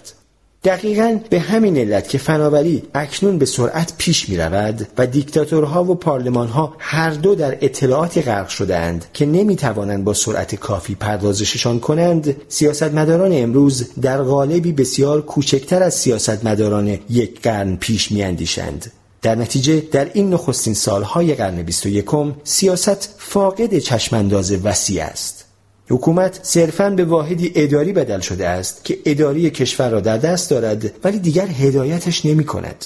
واحدی اداری که از پرداخت حقوق معلمان و پر نشدن فاضلاب ها اطمینان حاصل می کند اما نمی‌داند در 20 سال آینده کشور به کجا خواهد رفت. البته این تا حدی بسیار خوب است با توجه به اینکه برخی از خواب و خیالهای بزرگ سیاسی در قرن بیستم به آشویتس و هیروشیما و برنامه جهش بزرگ به جلو ختم شدند شاید اگر خود را به دست بروکرات های کوچک مغز بسپاریم وضع بهتری پیدا کنیم تلفیق فناوری خداگونه با سیاست خود بزرگ بینانه به فاجعه می انجامد. اما تلفیق فناوری خداگونه با سیاست های کوتاه بینانه نیز کاستی های خود را دارد نداشتن چشمانداز همیشه هم خوب نیست و همه چشماندازها نیز لزوما بد نیستند. در قرن بیستم چشمانداز ویران شهرانی نازی ها یک باره از هم نپاشید بلکه چشماندازهایی به همان اندازه بزرگ که سوسیالیسم و لیبرالیسم برای آینده داشتند آن را شکست داد. خطرناک است که آینده را به دست نیروهای بازار بسپاریم زیرا کاری را می کنند که به نفع بازار باشد و نه به نفع انسان یا جهان. دست بازار به همان اندازه که ناپیداست ناتوان هم هست. و اگر به حال خود گذاشته شود ممکن است در مورد خطر گرم شدن زمین یا تهدید بالقوه هوش مصنوعی کاری از آن ساخته نباشد. اگر در قرن 21 ساختارهای سیاسی قدیمی دیگر نتوانند با چنان سرعتی اطلاعات را پردازش کنند که چشماندازهایی معنادار از آینده به دست دهند در آن صورت ساختارهای جدید و مؤثرتر ایجاد می شوند تا جای آنها را بگیرند. این ساختارهای جدید احتمالاً با همه نهادهای سیاسی گذشته خواه دموکراتیک و خواه اقتدارگرا بسیار متفاوت خواهند بود. تنها سوال این است که این ساختارها را چه کسی پدید می آورد و مهار آن را چه کسی به دست می گیرد. اگر بشریت دیگر نتواند این کار را انجام دهد ممکن است فرصت را در اختیار دیگری بگذارد. تاریخ در چند کلمه. از منظر داده باوری می توان نوع بشر را یک سر به نظام واحد پردازش اطلاعات تعبیر کرد که تک تک افراد در حکم تراشه های آن هستند. در این صورت می توانیم به کل تاریخ نیز به چشم فرایندی برای بهبود بخشیدن به کارآمدی این نظام بنگریم. فرایندی شامل چهار روش اصلی. یک افسودن بر شمار پردازشگرها. شهری با صد هزار نفر جمعیت قدرت محاسباتیش از روستایی هزار نفره بیشتر است. دو افسودن بر تنوع پردازشگرها. پردازشگرهای مختلف می توانند برای محاسبه و تجزیه و تحلیل داده ها شیوه های گوناگونی به کار بندند بنابراین بهرهمندی از چند نوع پردازشگر در نظامی واحد ممکن است به افزایش پویایی و خلاقیت آن نظام منتهی شود گفتگو میان دهقان و روحانی و طبیب احتمالا به افکار نوینی ختم می شود که هرگز از گفتگو میان سه انسانی شکارگر خوراکجو حاصل نمی شود. 3. افسودن بر تعداد ارتباطات میان پردازشگرها. اگر میان پردازشگرها ارتباطی قوی برقرار نباشد صرف افسودن بر تعداد و تنوع آنها سودی نخواهد داشت. شبکه تجاری حاصل پیوند ده شهر می تواند به نوآوری های اقتصادی و فناورانه و اجتماعی بسیار بیشتری بیانجامد تا ده شهر یکه و جدا از هم. چهار افزودن بر آزادی تحرک و جابجایی در کنار پیوندها و ارتباطهای موجود. اگر امکان گردش آزادانی اطلاعات فراهم نشود پیوند و ارتباط پردازشگرها چندان مفید نخواهد بود. صرف احداث جاده میان ده شهر چندان سودمند نخواهد بود. اگر گرفتار راهزنان باشند یا خودکامه مستبد مانع از آن شود که تاجران و مسافران به هر جا که می‌خواهند بروند. این چهار روش اغلب در تضاد با یکدیگر قرار می گیرند. هرچه تعداد و تنوع پردازشگرها بیشتر باشد برقراری ارتباط آزادانه میان آنها دشوارتر می شود به این ترتیب شکلگیری نظام پردازش اطلاعات انسانهای خردمند چهار مرحله اصلی را پشت سر گذاشته که در هر مرحله تأکید بر شیوهی متفاوت بوده است مرحله اول با انقلاب شناختی آغاز شد که این امکان را فراهم ساخت تا بیشمار انسان خردمند در قالب شبکه واحدی برای پردازش اطلاعات با یکدیگر ارتباط یابند. این ویژگی به برتری سرنوشت ساز انسان خردمند بر همه گونه های انسانی و حیوانی دیگر انجامید. با آنکه در مورد تعداد ناندرتال ها یا شامپانزه ها یا فیل هایی که از طریق این شبکه می‌توان میانشان ارتباط برقرار کرد محدودیت های جدی وجود دارد شمار انسان های خردمند از این نظر هیچ محدودیتی ایجاد نمی کند انسان های خردمند از برتری خود در پردازش اطلاعات برای درنوردیدن تمام دنیا سود جستند. اما زمانی که در سرزمین ها و اقلیم های مختلف پراکنده شدند ارتباطشان با یکدیگر قطع شد و دیگرسانی های فرهنگی گوناگونی را از سر گذراندند. نتیجه این رویداد فرهنگ های انسانی بسیار متنوعی بود که هر یک شیوه زندگی و الگوهای رفتاری و جهانبینی خاص خود را داشتند. بنابراین در اولین مرحله تاریخ تعداد و تنوع انسانهای پردازشگر به بهای از دست رفتن ارتباط میان آنها افزایش یافت.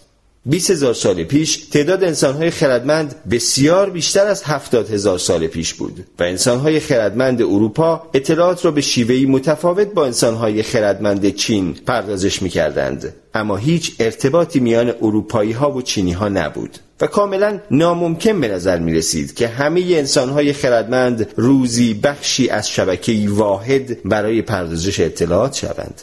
مرحله دوم با انقلاب کشاورزی آغاز شد و تا حدود پنج هزار سال پیش یعنی زمان اختراع خط و پول ادامه یافت.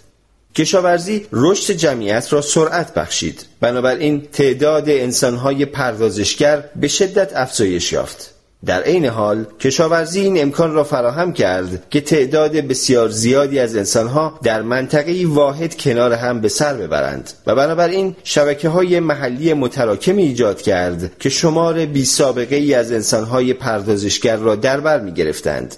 به علاوه کشاورزی برای شبکه های گوناگون انگیزه ها و فرصت های تازه ایجاد کرد تا به تجارت و ارتباط با یکدیگر بپردازند.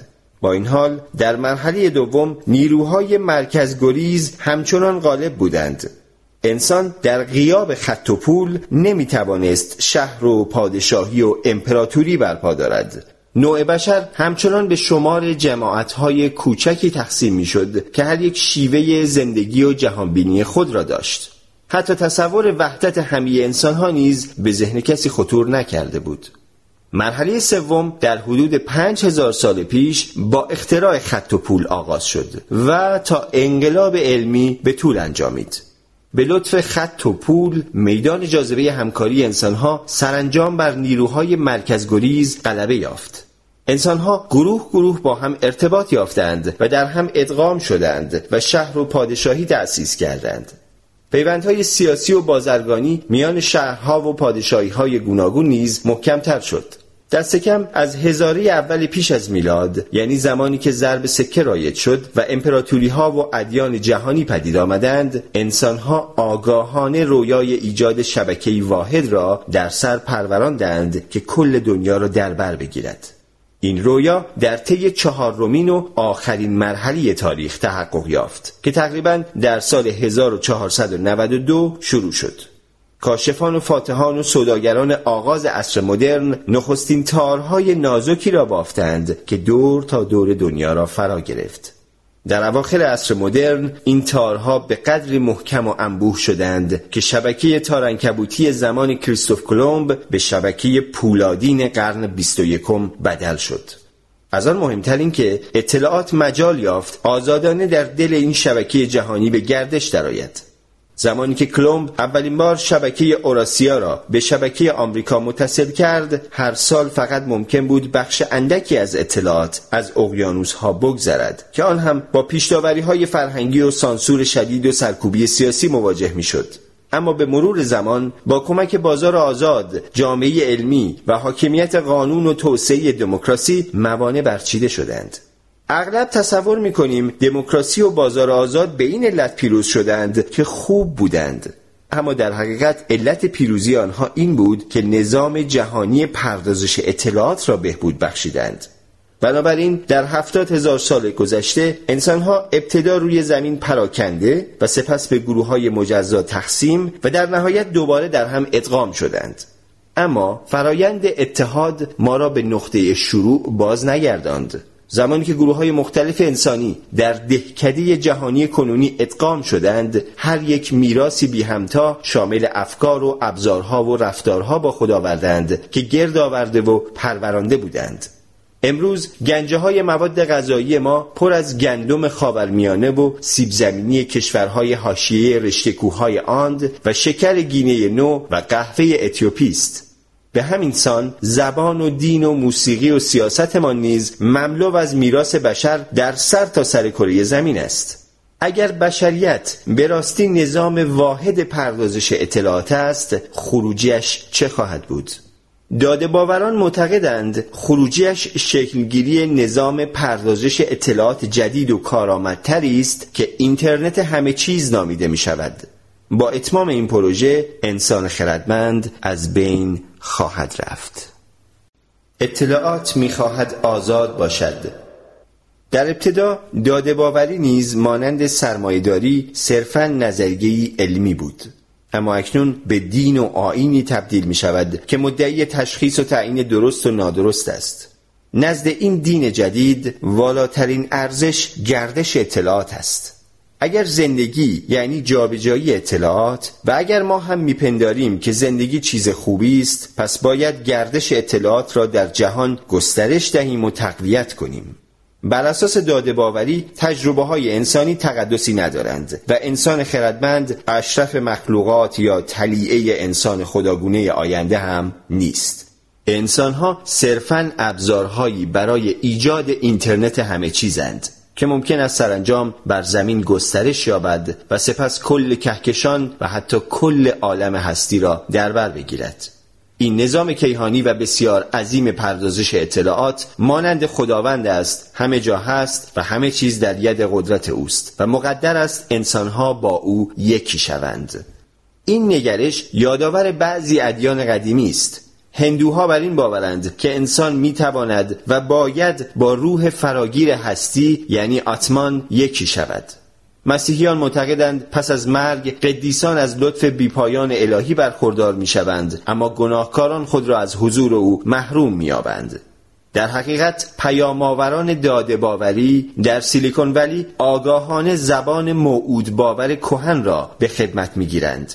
داده باوران به کسانی که هنوز میرایان را میپرستند توضیح می‌دهند که بیش از اندازه به فناوری کهنه چسبیده اید انسان خردمند الگوریتمی منسوخ است. اصلا مزیت انسان بر مرغ و خروس چیست؟ تنها اینکه در انسان اطلاعات با الگوهایی بسیار پیچیده تر از مرغ و خروس به گردش در میآید. انسانها داده های بیشتری را جذب و با استفاده از الگوریتم های بهتری پردازش می کنند. معنای این حرف به زبان جاری این است که انسانها به اصطلاح عواطف عمیقتر و توانمندی های فکری برتری دارند اما به یاد داشته باشید که بر اساس سیستشناسی کنونی عواطف و هوش صرفا الگوریتمند پس اگر بتوانیم نظام پردازش اطلاعاتی پدید آوریم که حتی بیشتر از انسانها اطلاعات جذب کند و مؤثرتر از آنها نیز پردازش کند آیا آن نظام دقیقا به همان شکلی که انسان بر مرغ و خروس برتری دارد از انسان برتر نخواهد بود؟ داده باوری به پیشگویی های بیهوده محدود نمی شود بلکه مانند هر دینی احکام عملی نیز دارد که اولین و مهمترین آنها این است که هر داده باور باید از طریق پیوند هرچه بیشتر با وسایل و رسانه های ناقل داده و اطلاعات و نیز تولید و مصرف هرچه بیشتر اطلاعات گردش اطلاعات را به حد اکثر برساند. داده باوری نیز مانند هر دینی بر تبلیغ استوار است. دومین فرمان این است که باید همه چیز را به نظام پیوند داد. از جمله مرتدانی را که نمی‌خواهند زیر بار این پیوند بروند. و همه چیز یعنی نه فقط انسانها بلکه هر چیزی. یعنی هم جسم من و هم البته اتومبیل های خیابان ها و یخچال های آشپزخانه و مرغ و خروس های داخل قفس و درختان جنگل همه باید به اینترنت همه چیز متصل شوند. یخچال بر تعداد تخم مرغ‌های داخل قفسه نظارت دارد و زمانی که به تخم مرغ تازه نیاز باشد به قفس مرغ و خروسها اطلاع می‌دهد. اتومبیل ها با یکدیگر گفتگو می کنند و درختان جنگل وضع آب و هوا و میزان دیوکسید کربن را گزارش می دهند. نباید بگذاریم هیچ قسمتی از جهان هستی از این شبکه بزرگ حیات جدا باشد در مقابل بزرگترین گناه مسدود کردن جریان گردش اطلاعات است مرگ چیزی نیست جز به گردش در نیامدن اطلاعات. بنابراین از نظر داده باوری خیر اعلا آزادی اطلاعات است. انسان ها معمولا نمی توانند با ارزشی کاملا جدید کنار بیایند. آخرین بار که چنین شد در قرن هجدهم بود که انقلاب اومانیستی آرمانهای شورانگیزی چون آزادی و برابری و برادری را رواج می‌داد. انسانها از سال 1789 به رغم جنگ و انقلاب و شورش های متعدد نتوانستند هیچ ارزش جدید را بپذیرند. از آن پس همه درگیری ها و مبارزات یا زیر لوای این سه ارزش اومانیستی صورت گرفته است یا حتی به نام ارزش های دیرینتری چون اطاعت از خداوند یا خدمت به ملت. از 1789 به بعد داده باوری نخستین نهزتی است که ارزشی به واقع جدید پدید آورده است. آزادی اطلاعات. البته نباید آزادی اطلاعات را با آرمانهای قدیمی لیبرال ها یعنی آزادی بیان اشتباه بگیریم. آزادی بیان به انسانها اعطا می شد و حق آنها را برای اندیشیدن و بیان هر آنچه می‌خواستند و حتی حق بر زبان نیاوردن و نگه داشتن افکار نزد خود را محفوظ می داشت. اما آزادی اطلاعات نه به انسانها بلکه به اطلاعات داده می شود. به علاوه این ارزش جدید ممکن است حق اطلاعات را برای گردش آزادانه بر حق انسانها برای تصاحب اطلاعات و محدود کردن روند گردش و جابجایی آن برتری دهد و از این طریق به حریم آزادی بیان هم تجاوز کند. مبلغان داده باوری برای متقاعد کردن بدبینان و شکندیشان همواره مزایای عظیم آزادی اطلاعات را گوشزد می کنند همانطور که طرفداران سرمایداری معتقدند تمام چیزهای خوب و مطلوب وابسته به رشد اقتصادی است داده باوران نیز معتقدند همه چیزهای خوب و مطلوب از جمله رشد اقتصادی در گرو آزادی اطلاعات است چرا ایالات متحده آمریکا سریعتر از اتحاد جماهیر شوروی به رشد دست یافت زیرا در آمریکا اطلاعات آزادانه تر به گردش در می آمد. چرا آمریکایی ها از نیجریایی ها سالمتر و ثروتمندتر و سعادتمندترند؟ به لطف آزادی اطلاعات. بنابراین اگر می‌خواهیم جهانی بهتر بیافرینیم عامل اصلیش آزادی اطلاعات است. پیشتر دیدیم که گوگل می‌تواند سریعتر از نهادهای سنتی بهداشت و درمان بیماری های همگیر جدید را تشخیص دهد. البته فقط به این شرط که بگذاریم به اطلاعاتی که تولید می‌کنیم آزادانه دسترسی داشته باشد. به همین سان گردش آزاد اطلاعات می تواند به کاهش زباله و آلودگی نیز بیانجامد. مثلا از طریق بهینه‌سازی نظام حمل و نقل. در سال 2010 بالغ بر یک میلیارد اتومبیل شخصی در جهان تردد می کرد و از آن زمان تا کنون این تعداد رو به افزایش بوده است. این اتومبیل ها کره زمین را می آلایند و منابع بیشماری را هدر می دهند خصوصا به دلیل ضرورت احداث جاده ها و پارکینگ های عریض و طویلتر. انسان ها آنقدر به آسایش و راحتی حمل و نقل شخصی خو گرفتند که بعید است به اتوبوس و قطار رضایت دهند. با این حال داده باوران تاکید می کنند که آنچه افراد واقعا می خواهند حمل و نقل و جابجایی است نه ماشین شخصی. و یک نظام مطلوب پردازش اطلاعات می تواند این جابجایی را بسیار ارزانتر و مؤثرتر میسر کند. مثال می‌زنم. من اتومبیل شخصی دارم اما اغلب بی مصرف در پارکینگ افتاده است. در روزی معمولی ساعت 8 و 4 دقیقه سوار اتومبیل می شوم نیم ساعت رانندگی می کنم تا به دانشگاه برسم و اتومبیلم را پارک می کنم در ساعت 18 و 11 دقیقه باز به سراغ اتومبیلم می‌روم و نیم ساعت تا خانه میرانم. همین. بنابراین فقط روزی یک ساعت از اتومبیلم استفاده می کنم چرا باید 23 ساعت دیگر هم آن را نگه دارم؟ می توانیم سیستم هوشمند چند سرنشینه راه بیاندازیم که الگوریتم های کامپیوتری هدایتش می کنند کامپیوتر می‌داند که من باید ساعت 8 و 4 دقیقه از خانه خارج شوم و نزدیکترین اتومبیل خودران را به دنبالم میفرستد تا سر ساعت سوارم کند این اتومبیل بعد از پیاده کردن من در محوطه دانشگاه به جای معطل ماندن در پارکینگ به سراغ کارهای دیگر می رود. رأس ساعت 18 و 11 دقیقه که از در دانشگاه بیرون میآیم اتومبیل اشتراکی دیگری درست مقابل پاهایم توقف می کند و من را به خانه باز می گرداند. به این ترتیب احتمالاً 50 میلیون اتومبیل اشتراکی خودران جایگزین یک میلیارد ماشین شخصی می شود و نیاز به جاده و پل و تونل و پارکینگ نیز کاهش می یابد. البته به این شرط که از حریم شخصیمان چشم بپوشیم و به الگوریتم ها اجازه دهیم همواره بدانند کجاییم و کجا می خواهیم برویم. ضبط کن، وارد اینترنت کن و به اشتراک بگذار.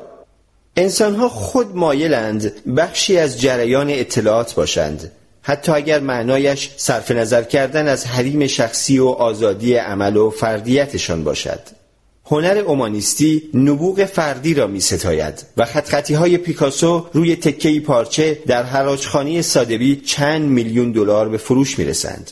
علم اومانیستی تحقیقات فردی را ارج می نهد و هر محققی آرزو دارد نامش بر بالای مقاله‌ای در مجله ساینس یا نیچر درج شود. اما امروزه شمار روزافزونی از محصولات هنری و علمی حاصل همکاری بیوقفه همه هستند. مقاله های ویکیپدیا را چه کسی می نویسد؟ همه ما. هر فرد در حال تبدیل شدن به ذره خرد در دل نظامی عظیم است که هیچ کس به واقع از آن سر در نمی آورد. من هر روز از طریق ایمیل و تماس تلفنی و مقالات بی نهایت بیت داده دریافت می کنم. آنها را پردازش می کنم و از طریق ایمیل و تماس تلفنی و مقالات دیگر داده های جدیدی را باز می گردانم. من به واقع نمی‌دانم در کدام قسمت از طرح بزرگ امور جای می‌گیرم و داده های من چطور با داده هایی که میلیاردها انسان و کامپیوتر دیگر تولید کرده اند هماهنگ می شود. فرصتی هم برای پی بردن به اینها ندارم زیرا سخت گرفتار پاسخ دادن به آن همه ایمیل هستم. این گردش بیامان اطلاعات باعث ابداعات جدید و بینظمی هایی می شود که قدرت طراحی و برنامه ریزی یا کنترل یا شناخت آنها در اختیار هیچ کس نیست. هیچ کس نمی‌داند اقتصاد جهان چگونه عمل می کند یا سیاست جهان به کجا می رود.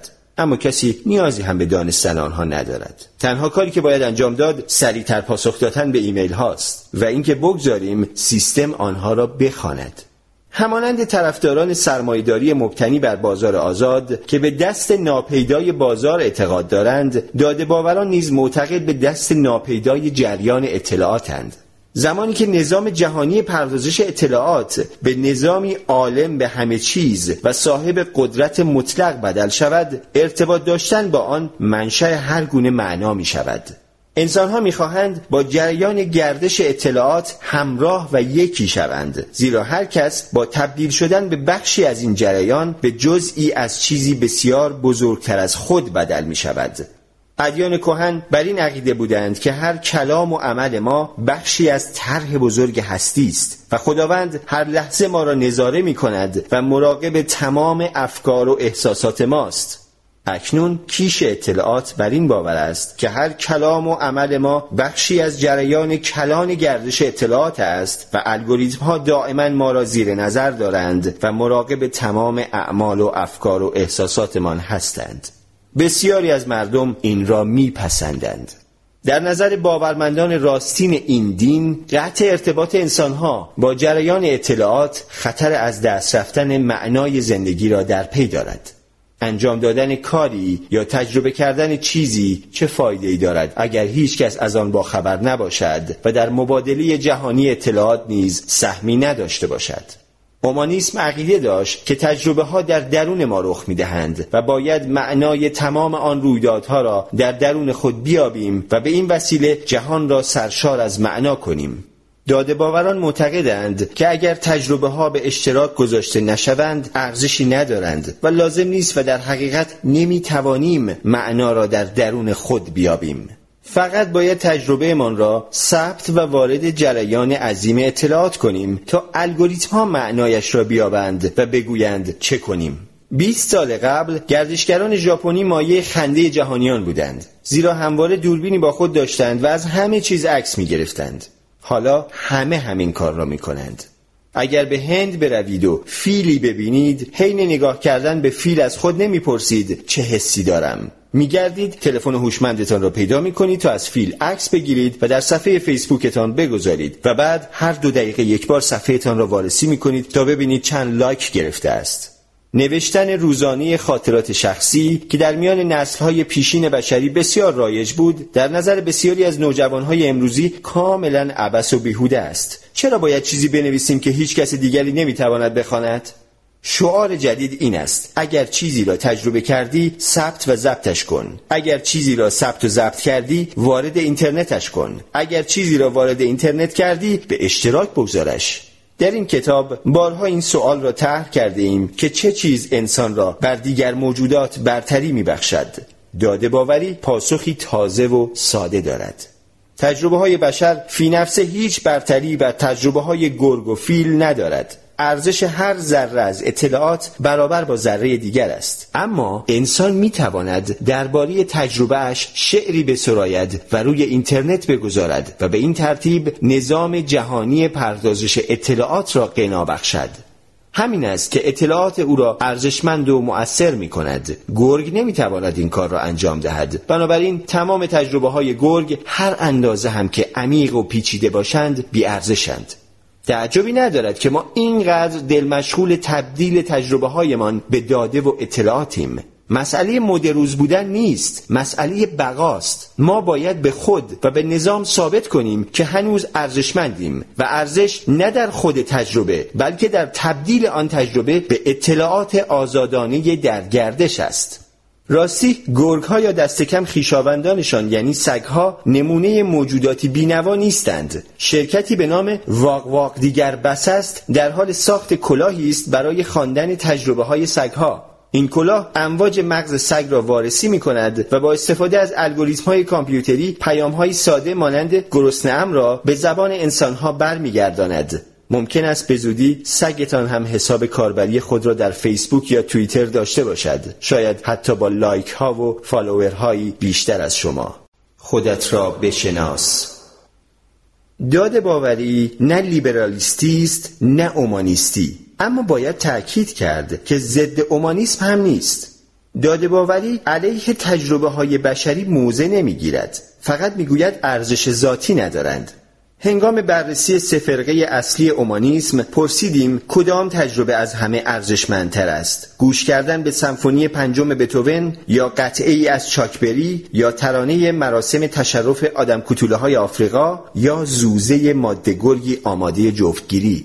نظر داده باور این خواهد بود که کل این تمرین نادرست است زیرا موسیقی را باید بر اساس داده های ارزیابی کرد که منتقل می کند نه تجربه هایی که می آفریند مثلا شاید داده باوران بگویند سمفونی پنجم بتوون بیش از ترانه مراسم تشرف حامل داده است. زیرا از آکورد و گام بیشتری بهره می‌گیرد و با بسیاری از دیگر شکلهای موسیقی ارتباط برقرار می کند در نتیجه برای رمزگشایی از سمفونی پنجم قدرت محاسباتی بسیار بیشتری لازم است و با این کار دانش بسیار بیشتری نیز حاصل می شود طبق این دیدگاه موسیقی الگوهای ریاضیاتی است. با استفاده از ریاضیات می توان هر قطعه موسیقی و همچنین روابط میان هر دو قطعه را شهر داد. بنابراین می توان ارزش داده های هر سمفونی یا ترانه یا صدای زوزه را دقیقا سنجید و تعیین کرد کدام یک از این نظر غنیتر است. تجربه هایی که اینها در انسان یا گرگ پدید می آورند واقعا اهمیتی ندارد.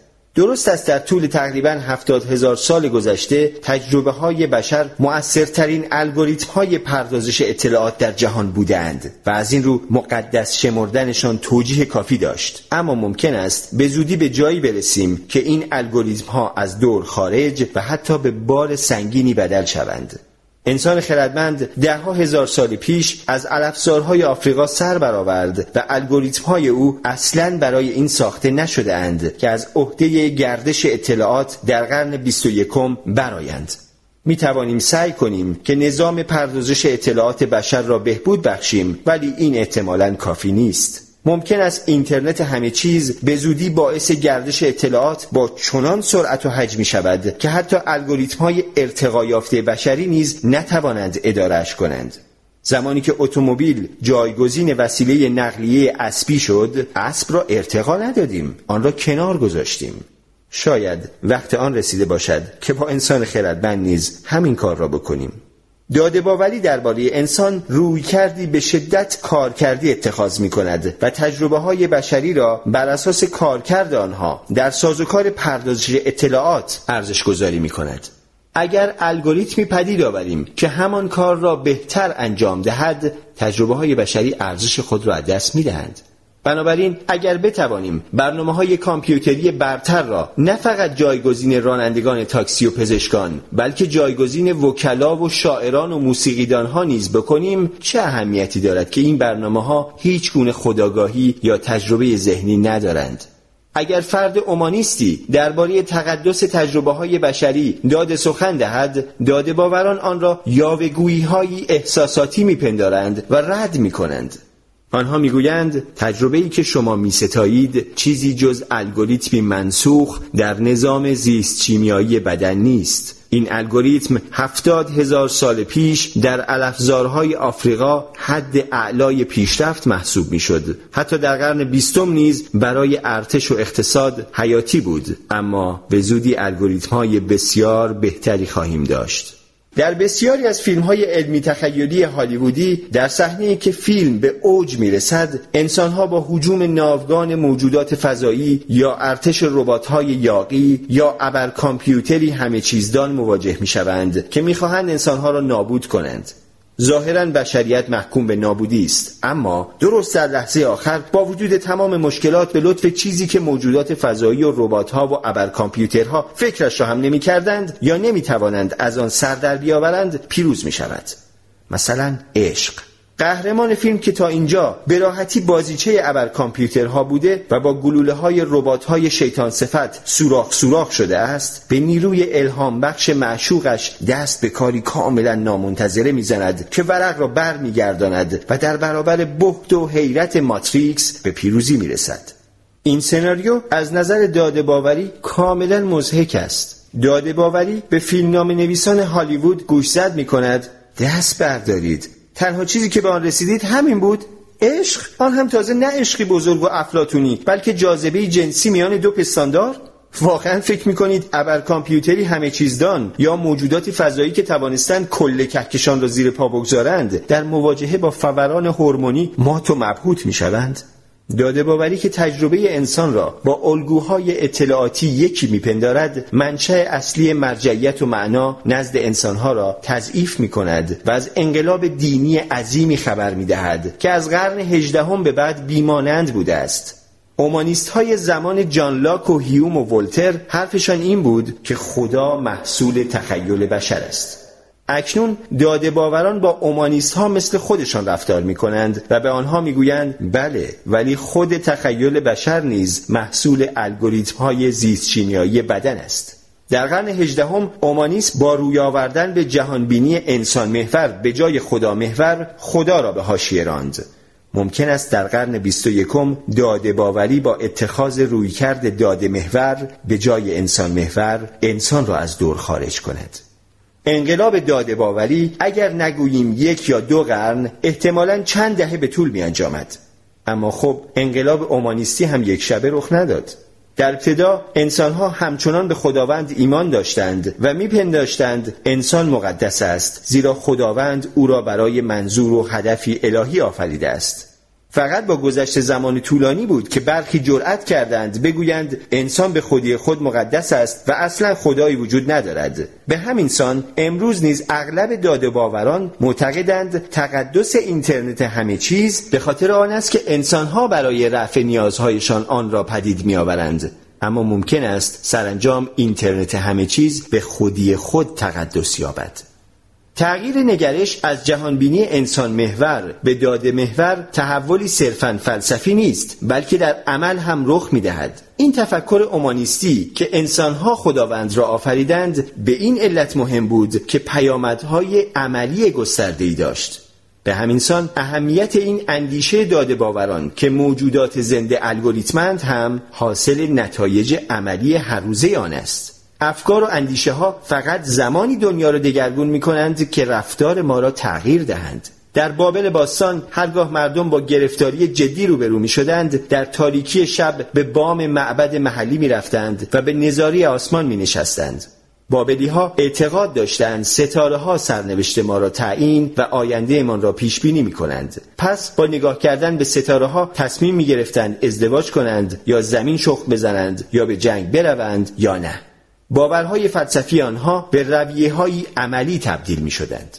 دینهای وابسته به کتاب مقدس مانند یهودیت و مسیحیت و اسلام داستان دیگری می گفتند. ستاره ها دروغ می گویند. خداوند که خالق ستاره هاست تمام حقیقت را در کتاب مقدس عیان کرده است. پس از مشاهده ستاره ها دست بردارید و به جای آن کتاب مقدس را بخوانید. این هم توصیه‌ای معطوف به عمل بود. زمانی که انسانها نمی‌دانستند با چه کسی ازدواج کنند یا چه شغلی برگزینند یا جنگی راه بیاندازند یا خیر کتاب مقدس میخواندند و از توصیه هایش پیروی می‌کردند. سپس اومانیست ها از راه رسیدند. با داستانی کاملا جدید. انسانها خداوند را آفریدند و کتاب مقدس را نگاشتند و سپس آن را به هزار شکل مختلف تفسیر کردند. بنابراین خود انسانها منشأ تمام حقیقتند شاید کسی کتاب مقدس این مخلوق الهام بخش بشر را بخواند اما مجبور به این کار نیست. اگر با مشکلی مواجه شدید فقط به ندای درونتان گوش بسپارید و از آن پیروی کنید.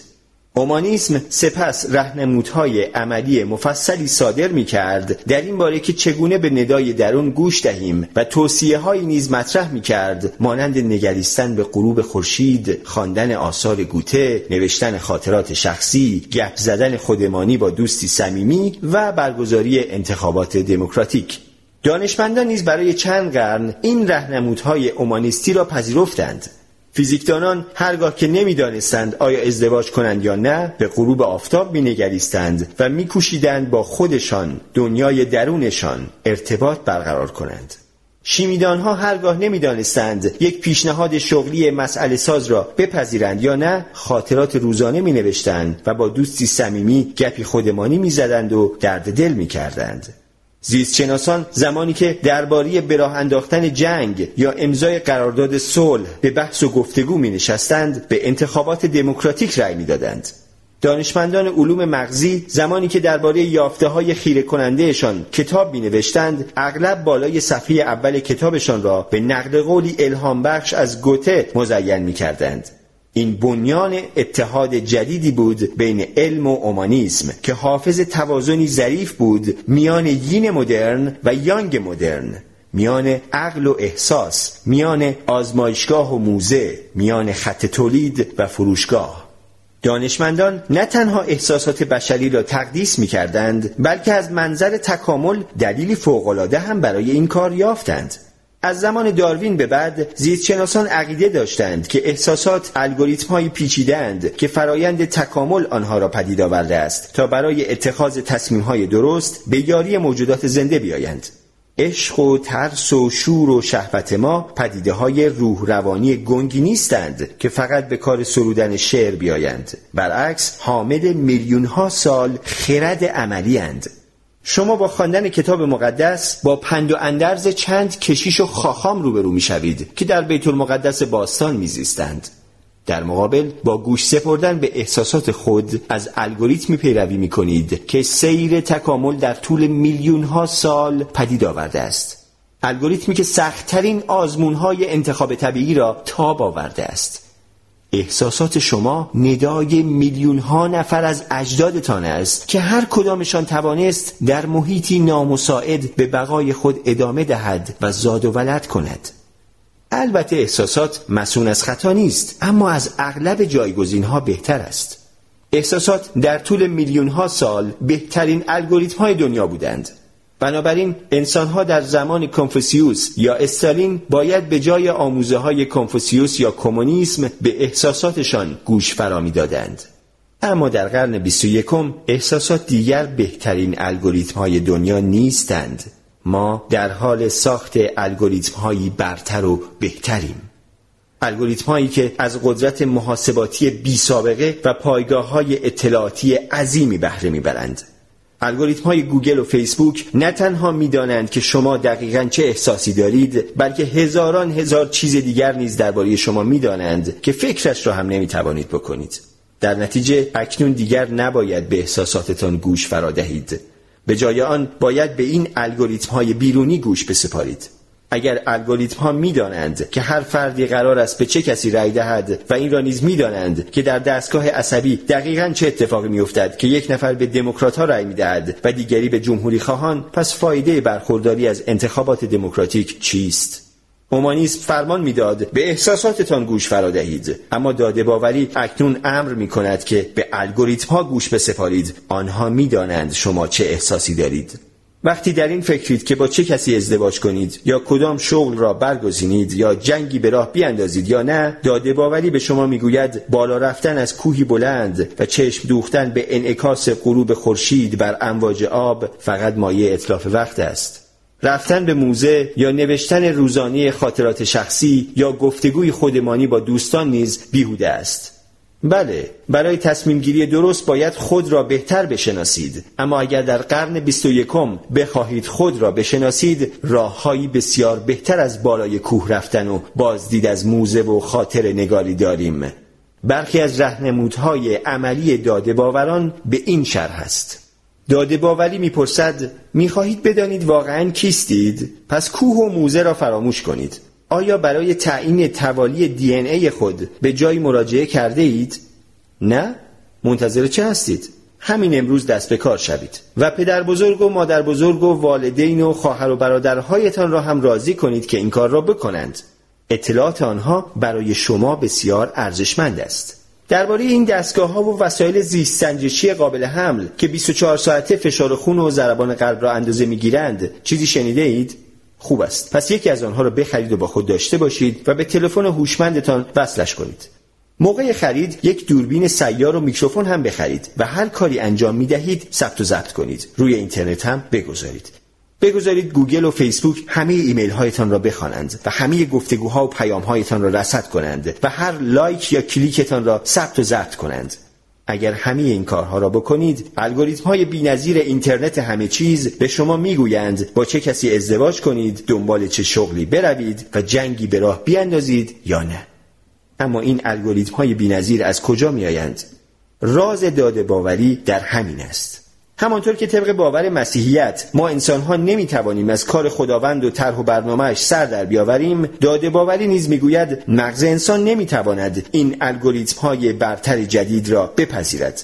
البته اکنون الگوریتم ها را اغلب برنامه نویسان می نگارند اما الگوریتم های واقعا مهم مانند الگوریتم موتور جستجوی گوگل حاصل کار گروه های بزرگی هستند که هر عضوشان فقط از یک بخش این معما آگاه است و هیچکس به واقع از کل الگوریتم اطلاعی ندارد به علاوه با شکلگیری قوه یادگیری در ماشین ها و پیدایش شبکه های اعصاب مصنوعی روز به روز الگوریتم های بیشتر مستقلی پدید می آیند و خود را بهبود می بخشند و از اشتباه های خود درس می گیرند.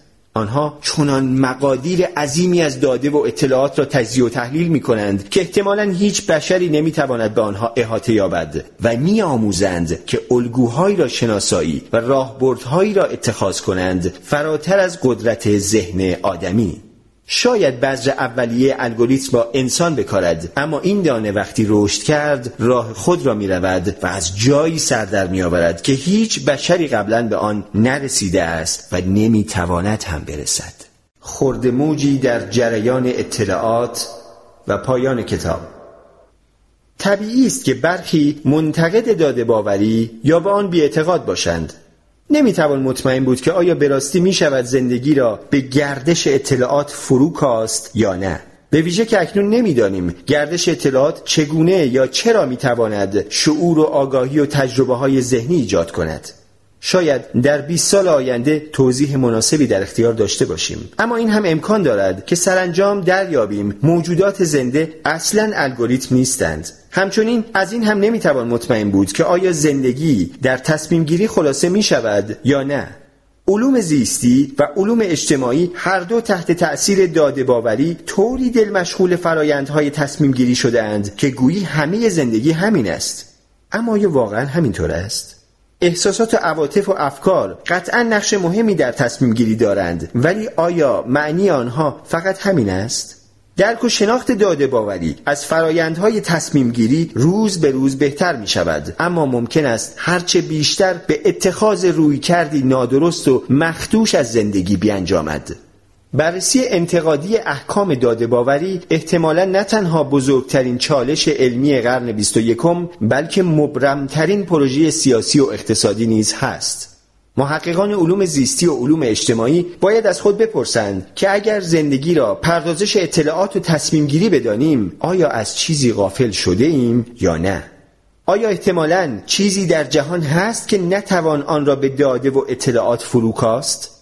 فرض کنید الگوریتم های فاقد شعور و آگاهی سرانجام بتوانند در همه امور شناخته شده مربوط به پردازش اطلاعات بر هوش موجودات زیشعور پیشی بگیرند اگر الگوریتم های برتر فاقد شعور و آگاهی جایگزین هوش و خرد موجودات زیشعور شوند احتمالا چه چیزی را از نظر دور نگه داشته ایم حتی اگر داده باوری اشتباه کند و موجودات زنده واقعا الگوریتم نباشند این ضرورتا مانع از تسلط داده باوری بر جهان نمی شود بسیاری از ادیان پیشین به رغم اشتباهات واقعیشان محبوبیت و قدرت زیادی کسب کردند. اگر مسیحیت و کمونیسم توانستند چنین کنند چرا داده باوری نتواند؟ داده باوری به ویژه دورنمای مطلوبی هم دارد زیرا اکنون در تمام رشته های علمی در حال گسترش است. اگر همه از موسیقیدان گرفته تا زیستشناس یک پارادایم داده باوری را بپذیرند و به کار ببرند داد و ستدهای بین رشته‌ای باعث تقویت هرچه بیشتر همین پارادایم می شود در نتیجه حتی اگر این پارادایم نقص و اشتباهی هم داشته باشد مخالفت با آن بسیار دشوار می شود اگر داده باوری بتواند بر جهان حاکم شود چه بر سر ما انسان ها می آید؟ در ابتدا احتمالا پیگیری اهداف اومانیسم یعنی سلامت و سعادت و قدرت تشدید می شود داده باوری با وعده تحقق این آمال و آرزوهای اومانیستی خود را گسترش می دهد. برای دست یافتن به نامیرایی و سعادت و قدرت خداگونه آفرینش باید مقادیر عظیم اطلاعات را با حجمی بسیار بیش از ظرفیت مغز بشر پردازش کنیم بنابراین الگوریتم این کار را برای ما انجام می دهند. اما زمانی که مرجعیت و اختیار از انسان به الگوریتم منتقل شود ممکن است پروژه اومانیسم بی اهمیت شود با کنار گذاشته شدن جهانبینی انسان محور به نفع جهانبینی داده محور سلامت و سعادت بشر احتمالا بسیار کم اهمیت به نظر می رسد. چرا خود را برای دستگاه های کهنه پردازش اطلاعات به زحمت بیندازیم در حالی که نمونه های بسیار بهتر آن همکنون در دسترس است؟ ما در تلاش و تقلاییم که اینترنت همه چیز را طراحی کنیم. با این امید که به ما سلامت و سعادت و قدرت ببخشد. اما زمانی که اینترنت همه چیز تکمیل شود و به جریان بیفتد احتمالا از مهندس و طراح به تراشه و سپس به داده تقلیل میابیم و سرانجام مانند کپی خاک در دل رودی خروشان در سیلاب اطلاعات نیست و نابود می‌شویم. به این ترتیب خطر داده باوری این است که با انسان خردمند همان کند که او با دیگر موجودات کرده است. انسان در طول تاریخ شبکه جهانی ایجاد کرده و همه چیز را بر اساس کارکردش در این شبکه سنجیده است و این در طول هزاران سال غرور و تعصب را در انسان تقویت کرده است. چون نقش بشر در این شبکه از همه چیز مهمتر بود. برای ما انسان ها آسان بود که امتیاز موفقیت های این شبکه را به خود اختصاص دهیم و خود را اشرف مخلوقات بدانیم. زندگی و تجربه های سایر موجودات دست کم گرفته شد زیرا نقش آنها بسیار کم اهمیت تر بود و هر زمان که حیوانی دیگر هیچ کارایی نداشت منقرض می شد. اما همین که نقش انسانها در این شبکه بی اهمیت شود در میابیم که به هیچ وجه اشرف مخلوقات نیستیم ملاک و میارهایی که ما خود وضع کرده ایم محکوممان می کند به اینکه مانند ماموت ها و دلفین های رودخانه‌ای چین به فراموشی سپرده شویم. با نگاهی به گذشته آشکار می شود که انسان فقط خورد موجی بوده است در جریان بسیار عظیم گردش اطلاعات. ما نمی توانیم آینده را به راستی پیش بینی کنیم. همه سناریوهایی را که در این کتاب طراحی شده است باید به عنوان امکان و احتمال در نظر گرفت و نه پیشگویی. هنگام اندیشیدن به آینده معمولا ایدئولوژی ها و نظام های اجتماعی کنونی افق دید ما را محدود می کنند دموکراسی ما را برمیانگیزد که به آینده دموکراتیک باور داشته باشیم. سرمایداری نمی‌گذارد جایگزینی غیر سرمایدارانه را متصور شویم و اومانیسم تجسم آیندهی پسا انسانی را دشوار می کند. حد اکثر این که گاهی رویدادهای گذشته را باز میابیم و آنها را صورتهای دیگر آینده در نظر می‌گیریم مثلا با نازیسم و کمونیسم قرن بیستم می‌توان خیالات بسیاری درباره ویران شهرها پروراند و نویسندگان ژانر علمی تخیلی می‌توانند با استفاده از میراثهای کهن و قرون وسطایی شوالیه های جدای و امپراتوری های کهکشانی را تصویر کنند که با فضاپیما و سلاحهای لیزری به حل و فصل امور می‌پردازند. این کتاب ریشه های وضع کنونی بشر را کاوید تا ما را از قید آنها رها سازد و به ما امکان دهد درباره آینده به شیوه های بسیار خلاقانه تری بیاندیشیم. هدف این کتاب این بود که به جای محدود کردن افقهای دیدمان با پیشبینی فقط یک سناریوی قطعی چشماندازهای وسیعتری پیش رویمان بگشاید و ما را از طیف بسیار گسترده تری از گزینه ها آگاه کند. همانطور که بارها تأکید کردم هیچ کس واقعا نمی‌داند بازار کار یا نظام خانواده یا زیست بوم در سال 2050 چه وضعی خواهد داشت یا چه دین و آین و نظام اقتصادی یا ساختار سیاسی بر جهان حاکم خواهد بود. دنیا سریعتر از همیشه دستخوش تغییر است و بشر با حجوم مقادیر عظیم اطلاعات و فکر و وعده و تهدید مواجه است. در گذشته سانسور از طریق مسدود کردن جریان اطلاعات به اجرا در می آمد. در قرن 21 از طریق قوتور کردن انسانها در سیلاب اطلاعات بی اهمیت و نامربوط عملی می شود. انسانها واقعا نمی‌دانند به چه چیزی توجه نشان دهند و اغلب وقت خود را صرف بحث و بررسی درباره موضوعات فرعی و بی اهمیت می کنند.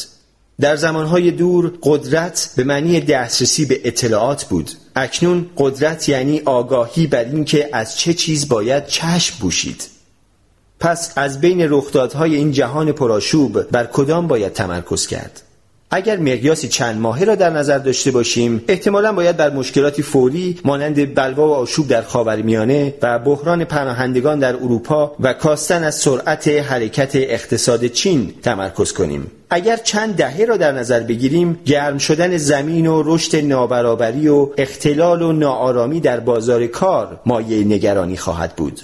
اما اگر از منظر کلان زندگی به امور مختلف بنگریم همه مشکلات و تحولات زیر سایه این سه فرایند در هم تنیده قرار می گیرند. یک علم اکنون حول محور این عقیده فراگیر متمرکز می شود که موجودات زنده الگوریتمند و زندگی یعنی پردازش اطلاعات دو هوش از شعور و آگاهی جدا می شود سه احتمالا به زودی الگوریتم هایی فاقد شعور آگاهی اما بسیار هوشمند ما را بهتر از خودمان خواهند شناخت این سه فرایند سه سوال اساسی را پیش می‌کشند که امیدوارم تا مدتها پس از خواندن و شنیدن این کتاب نیز در ذهنتان باقی بمانند سوال اول آیا به راستی موجودات زنده الگوریتمند و آیا زندگی چیزی جز پردازش اطلاعات نیست؟ سوال دوم. کدام یک ارزشمندتر است هوش یا خداگاهی سوال سوم. زمانی که الگوریتم های فاقد شعور و آگاهی اما بسیار هوشمند ما را بهتر از خودمان بشناسند چه بر سر جامعه و سیاست و زندگی روزمره می آید؟